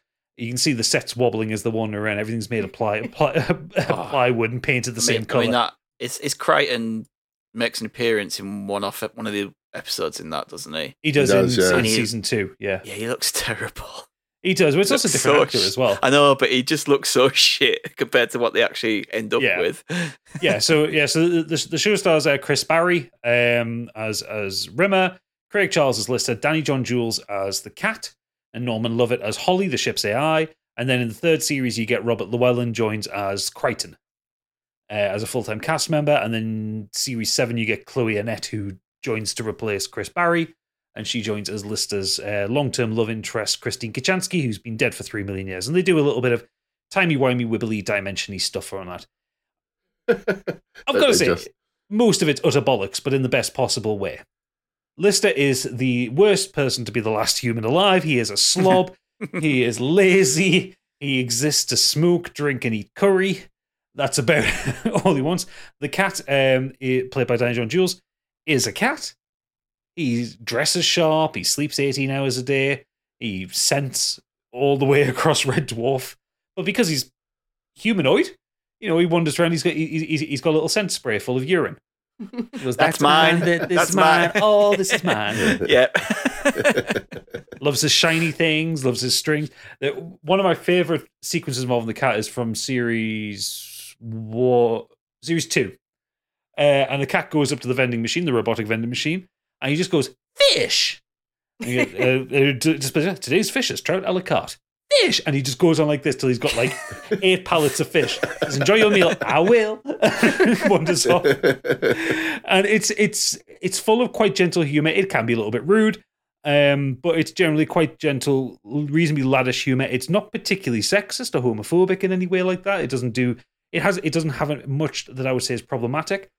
But as the show goes on, and it expands from the kind of the concept of the first two seasons, things get really really good science fiction as it goes on in series three, there is an entire episode where they go through a dimensional rift and they they come to the um, a version of Earth that is running backwards. um, they meet Not alter- no. yeah, uh, 871 Selim. It's Dutch for London. Uh, I think that's what they say. Um, the in series four, they meet an alternative version of Rimmer, Ace Rimmer, who is i- i- is the big hero, and and everybody loves him, and Rimmer is naturally incredibly jealous of that. Also in series four, there's Won't be a kipper. I'll be back for breakfast. Exactly, yeah. Series four has actually my favorite episode of the whole run of the show, which is called White Hole, where kind of time starts. It's again, it, gets a bit temporal in time, and the universe started to get a bit fucky because the idea of a black hole sucks stuff out of the universe, a white hole deposits it back in, so the entire universe gets weird and like time starts looping. And it's really well constructed science fiction. You get the, the- one of the greatest ones. It's actually one uh, one that won an international Emmy awards, which was Gunmen of the Apocalypse from Series Six, where they, they've got their virtual reality game, and uh, Kryten gets stuck in it because of um, plot reasons, and so they're in this virtual reality as the Wild West. Remember it now. yeah, it's absolutely brilliant. Uh, it kind of went off. It fell off a little bit of a cliff towards the end. Like season seven was not that good. Series eight was all right. I, I didn't really watch the ones when they resurrected on Dave. I watched Back to Earth, which was like a three part special, and I hated it. I hated every second of it. Yeah, because I was the one uh, uh, like. I haven't watched any of that. Well, it had, got- it had a good idea. I, had, I like the idea, but I just the execution was a bit, and it just and all it ended up being was just a play on something they'd already done. It was it, it, Wasn't it it? was it was a retread of the Despair Squid episode yeah, from series exactly. five. It was just that, and, and it had a bit of a they they kind of did a Blade Runner thing with it, didn't they? Like, Yeah, they did Yeah. a Blade Runner. They did the Blade Runner killing. They they did um, because at the time Craig Charles was also in Coronation Street, so Yeah. they they went to Coronation Street in it. I thought, oh come on, remember man, that, That's, yeah. that's weak. But apparently, like so, so that was like that's technically series nine. Apparently, 10, 11, and twelve are, are, are really good, but I just haven't watched them. there's thirteen. But the, thir- the well, thirteenth 13 is like a a- movie. Yeah, yeah. I, I want to watch them. I do want to watch them because I I do have them. I'm just like I, I want to just see it off. Like I, I loved Red Dwarf so Yeah. much. Um, I was just looking at the series here and that. Actually, it ended originally on my birthday. Did it? On my, yeah, on my thirteenth birthday was the end of uh, season eight, where Yeah, it ended and you didn't know if it had ended. As a fan, Yeah. you were like, "Oh, well, that's clearly set up for a next series." Never and then it. nothing happened for a long Nothing time. Nothing happened. Uh, yeah, because that was 1999. Then they brought it back in 2009 for Back to Earth. yeah, yeah. I, I, I do love Red Dwarf. It's one of those ones as well. You can just pop in and out. Don't even need Yeah. to. You don't even need to watch it in any order. You could just oh, there's an episode on. I'm just going to watch that. It's one of those kind of shows. Yeah, and like I said, there are some absolutely classic episodes, especially kind of earlier in the run. Um, Polymorph, which I didn't, I obviously I hadn't, at the time I hadn't seen it was that was ripping off Alien. Um, but obviously I was too young to have seen Alien at the time. But I was like, well, the first one kind of scary thing I'd ever watch. It's in this fucking comedy program. It's mental. Yeah. But then when when you go back and watch that, having seen Alien, like I see what you're doing. um they each, each of the series also had a really different feel. Like series 5 is like really dark. There's a lot of kind of really kind of fucked up shit in that one. There is a, there's an episode where it's called angels and demons where the, the again the, the, the kind of exper- they're experimenting with the idea of making a replicator because they, they take a lot of star trek concepts and really take the piss out of it. So the idea of a food replicator and what it does is it, um, it'll replicate like the strawberry. It'll give you one is the greatest most beautiful strawberry you'll ever eat and the other one's full of maggots. It like gives you the best and worst version of it Mm. and they accidentally inv- invert the calibration or something like that and they end up doing the whole thing for red dwarf. So you get one which is full of like angelic versions of them all and like a pot noodle that tastes nice because lister hates pot noodles. And then you get one where they're like they're in fetish wear and they're torturing each other and shit like that and like hitting each other with whips. It's fucked up. It's so weird but it's so so funny. Um and there's some which are really kind of nice. Which uh, there's one waiting for God, which is about, which goes into like the idea of like the cats had a religion and worshipped Cloister the Cloister the creator or Lister, um, because they were all spawned from his cat, and you, you get quite nice moments with and quite human moments throughout it. And I, I, I just I could go on for ages about Red Dwarf. I just absolutely love it. Yeah. It's just the city stuff as well. I remember there's a, a scene where they're under attack and the ship's being blasted, and at one point they say, "Well, we've got to go up a level to DEFCON three or something." No, no, no, no. It, Kryten it, turns it, round. it, it, we've got to change from blue alert to red alert. Are you sure, sir? That would involve changing Yes. the bulb. Yeah. yeah, because those jokes just come out of nowhere and hit you in the face Yeah. because they're so so well delivered, and especially when it's like a Kryten and Rimmer thing. Because Kryten, pl- uh, Robert Llewellyn plays Kryten absolutely deadpan. oh yeah. I think Kryten's the Kryten's I think my favorite because just because of the delivery. Yeah, th- th- there's an episode of uh, series five where Kryten becomes human, um, and he's he's struggling to adjust to it, and like uh, and like he's, he's like he's like explaining it's like Lister, it's like it's all these different human emotions. Like something happened with it, something happened, and he, and he like shows him a Polaroid. He says, "What what is this?" Well, I was looking at looking at a catalog of vacuum cleaners, and um and he showed the two Polaroids. He's obviously taking a dick pic. He's like, "No, vacuum cleaner should not give a human man a double Polaroid." It's it, it's it's well the, the all the episodes are on the UK TV player. I think you can watch them pretty much for free in the UK.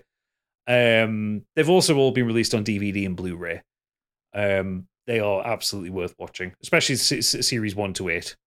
Um, and make sure you watch the first. uh, I think the first episode of season seven, where they where they inadvertently go back in time and be the, Kryten becomes the person on the grassy knoll that kills JFK. because why not? Yeah.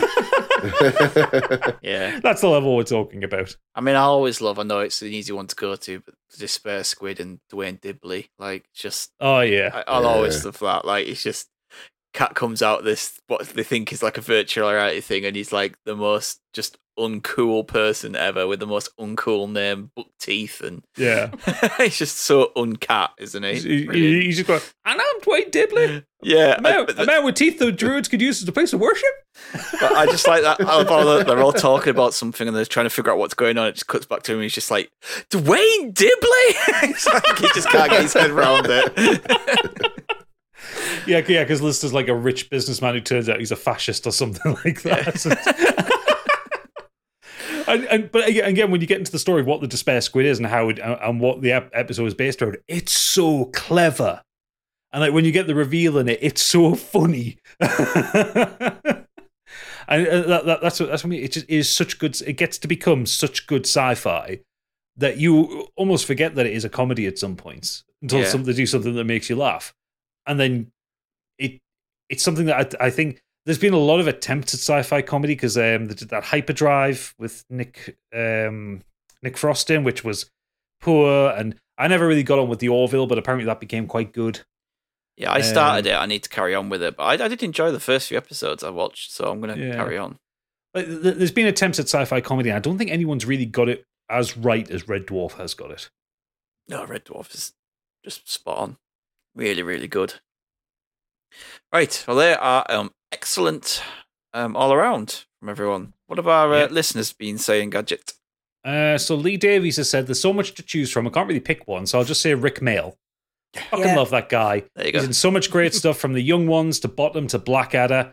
I mean, he guessed in Blackadder, and it's still the best episode.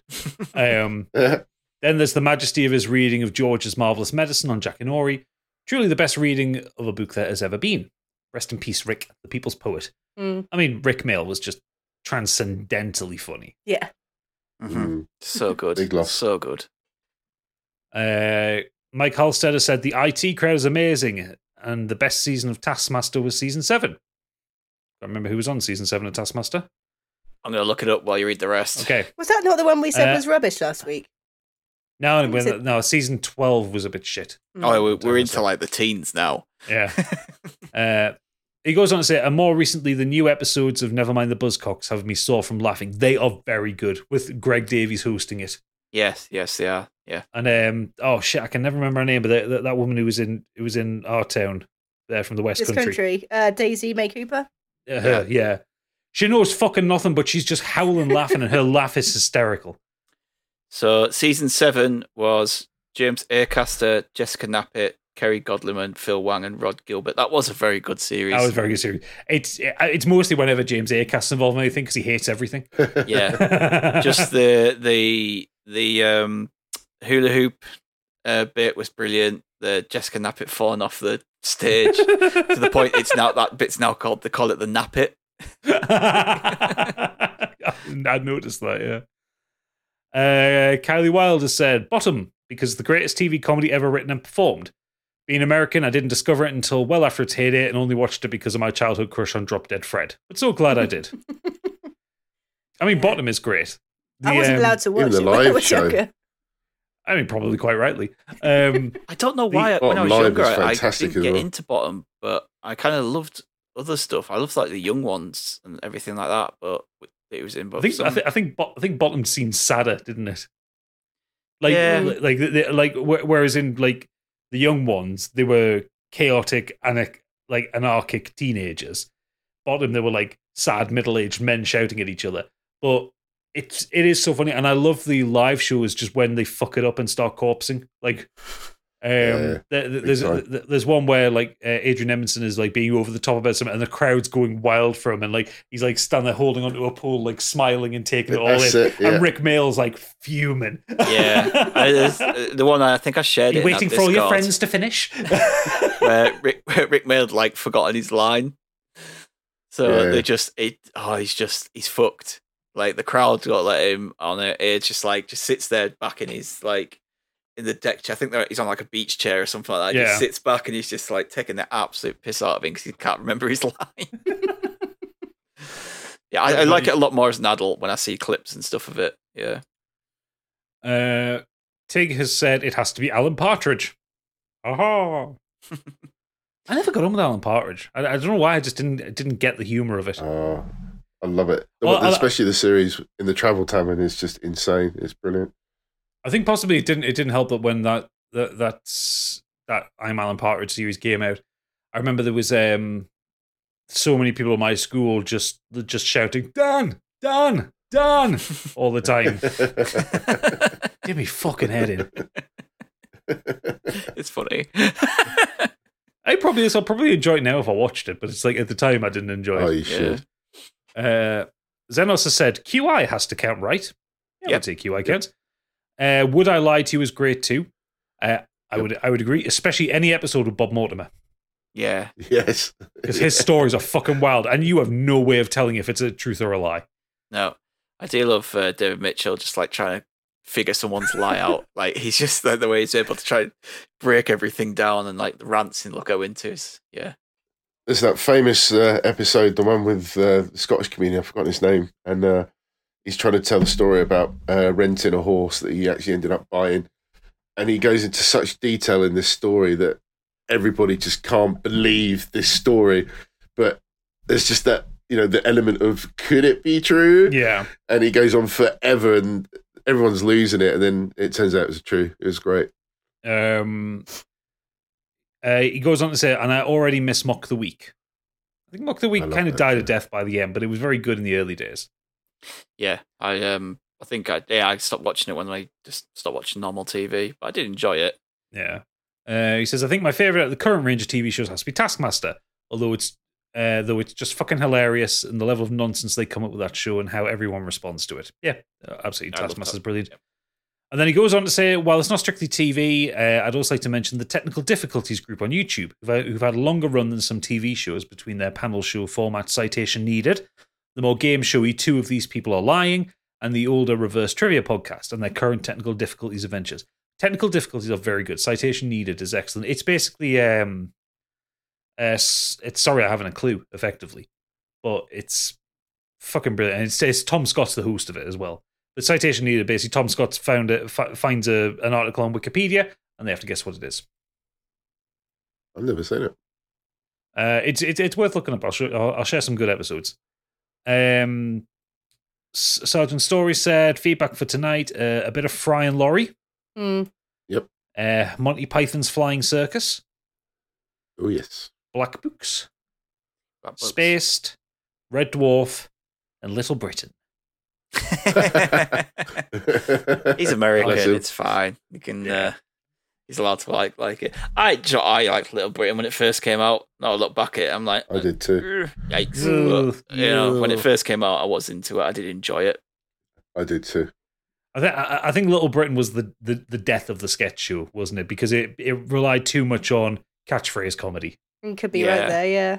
Yeah, we haven't probably had much right. since, have we? I think what you had after that was Catherine Tate show, which was also wank. And then Yeah. they did Come Fly With Me, which is, when you look back at it now, it's just It's even worse. was funny, though. so, so How- racist. no, it wasn't. so How racist. they got away with that is beyond me. I tell you what, though, there is a, a sketch on that um, about one of the, the guy who drives the, the one of the uh, luggage buggies, The Pussy And he- Wagon. and he's like, "Oh, um, what's my what's your favorite film?" He's like, "My favorite film's Avatar 2. It's not out yet, but I know when it's going to come out, it's going to be the best film ever." And then when Avatar 2 came out, Matt Lucas did like say, "I know, I know someone who works at like Heathrow is going to be very happy" or something like that. oh. I thought it was a quite a nice tweet, funny tweet, but yeah, um, that show is just yikes. Uh, our, our currently upon his bed Oodles has, has said, Hello, fellow colleagues and listeners. First, let me apologize for my absence this week. I only gone and lost my bloody voice. Some will call that a blessing. Uh, his words, not mine. Uh, British comedy based TV shows have probably the biggest variety of options over most countries. I read that on the internet. However, my relationship with TV shows has waned over the years, but there are a few personal highlights. Panel shows such, such as Nevermind the Buzzcocks and Shooting Stars were always a favourite in my house, and to this day we have a rich culture of progressive ed- slash education and irreverent comedy panel shows. Yeah, we haven't said Shooting Stars. That was Oh, weird love, and amazing. Love shooting stars. Uh, you know, you got to bring down the dove from above. I had no idea what was going on when I was watching it as a kid. I don't think they but I- did. No, but I enjoyed it all the same. I think Vic and Bob were just popping pills and seeing what happened. Probably, Yeah. yeah. Uh, classic 70s or 80s sitcoms were a mainstay too, like Only Fools and Horses, Fawlty Towers, and Open All Hours were huge to me. Uh, starting in the early 2000s, hidden camera or public bashing shows were always a treat to me, like Trigger Happy TV, Phone and slash Face Jacker, and Balls of Steel were stellar cringeworthy shows. Now, actually, Balls of Steel I'd never heard of. I was talking with my gym trainer about it this morning, and he and he actually brought up on his iPad this guy on that who would just like he would do, he was called it was called Urban Rodeo, and he would like jump onto people's backs and see how long he could stay on. I'm thinking, Yeah. if that happened today, that would be an assault. He would definitely get stabbed. Yeah, Would Balls definitely of Steel. I remember that. That was all before the. Um, it's a prank, bruh. It's a prank, bruh. You know, every Yeah. time you see something like that, like, everyone's like, "It's just a prank." Uh, One of my favourites in there, Trigger Happy, was when he was the traffic warden, and uh, there'd be like uh, gridlock traffic, and the guy would be stuck in the traffic. He'd go up and give him a, a ticket, and it'd be like, "You can't park there, mate." And you could just hear the dr- the driver kicking off, like, "What are you talking about? I'm just stationary," you know. Didn't he also Yeah. do with the traffic, um, like a lollipop lady, and he'd hold the traffic up for a man like going across in a in a s- in Dressed a, as a s- slug. a, a slug, yeah, or a, Yeah. a snail going really slow across the, across the road. Pho- Pho- Phone Jack always used to make, make me giggle. Just I just love Terry Tibbs. He was just, he was just- the, the wheeler dealer kind of cotton guy just, who loves your baby. Just that always always made me giggle. And I didn't realize until recently it's Kayvan Novak who plays who's in uh, Yeah. What We Do in the Shadows. yeah, So uh, yeah, uh, he also says lastly, the undisputed genre of British comedy has to be the sketch show. Bite-sized comedy morsels of offensively hilarious and systematically genius comedy gold with recurring characters from the fast show to the brain-stimulating weirdness of, of that Mitchell and Webb look. Not to mention shows that politically aren't appropriate nowadays, such as Bo' Selecta, but still had an impact on me. Oh, Mitchell I'd Webb is great. that. Yeah, I forgot Yeah. about that. I love that. And Peep Show. Let's not forget about Peep Show. Yeah, well, I was gonna like, I was gonna mention that in the in the um, Patreon bit. But yeah, Peep Show's fucking incredible. Uh, actually, people put a lot in for this one. We got um, Kurt Lewin up next. This boy, uh, he says, Fawlty Towers would always be my first choice for this question, but I want to give a shout out to something more recent, and that is the Channel 4 sitcom Friday Night Dinner, which I talked about a few weeks ago. It had quite a few series, but I came to it quite late after a recommendation from my sister. It stars one of the lads from The In-Betweeners and the late Paul Ritter. Every episode was a banger, with some scenes leaving me gasping for breath. It was comedy safe for all the family too, as my mum and dad loved it, and it has some famous phrases from the dad, such as shit on it. Shit on it. Love that. I love that the end of the You series. know. I've with that never well. seen that. At the very last scene of the series is just him going, "Oh shit on it." Yeah. We also quote like any time it's hot. I'm just like it's boiling. We in case like it's boiling, it's boiling. Also, shout out to Miranda and Not Going Out. Not quite as consist- as consistent in quality, but there were some truly great episodes in there. Now, I can't stand Miranda, but I really enjoyed Not Going Out, except Mm. her scenes in it. I, I don't like her humor. I just can't get away with it. I don't know what it is. yeah, I'm not not massive fan. Uh, and last up, we have Futile Exercise. Says, After being brought up last week, I have fond memories of the many comedy shows that came along towards the end of the, of the 90s.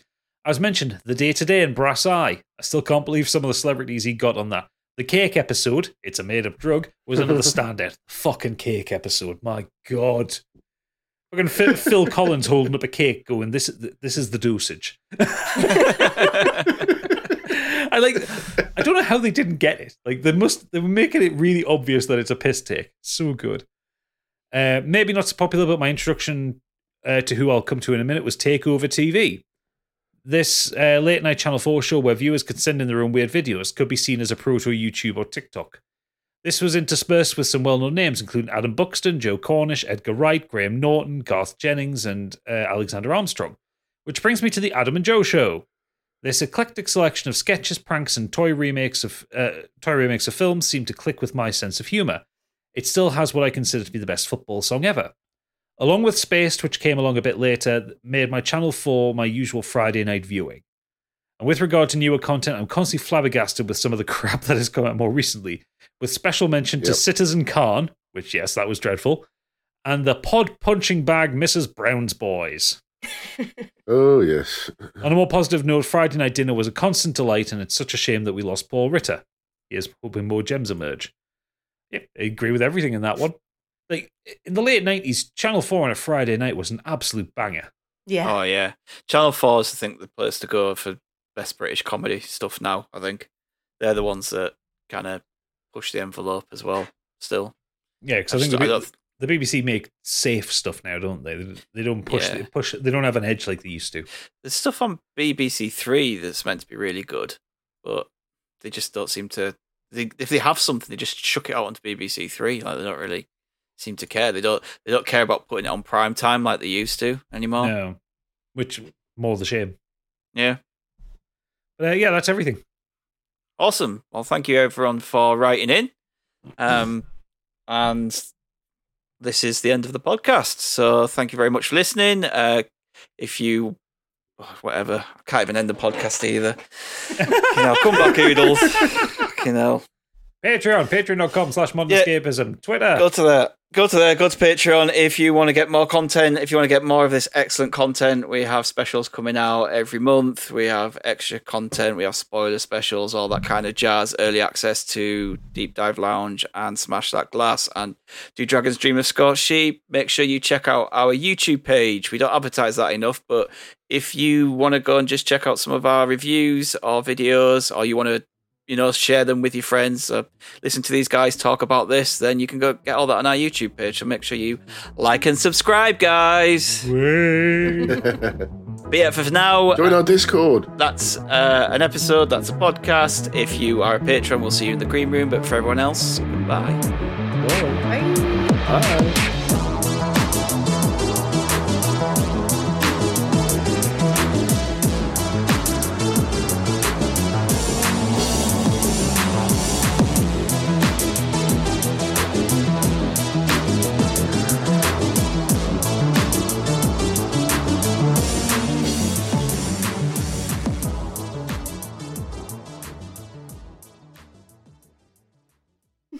Editing. that bit out. Of course I am. There you go. Lots of editing Yeah, to do in the first seven minutes. It's still early in the year. It's fine. Gonna edit the podcast Speaking on of, your it gadget. Of course I am.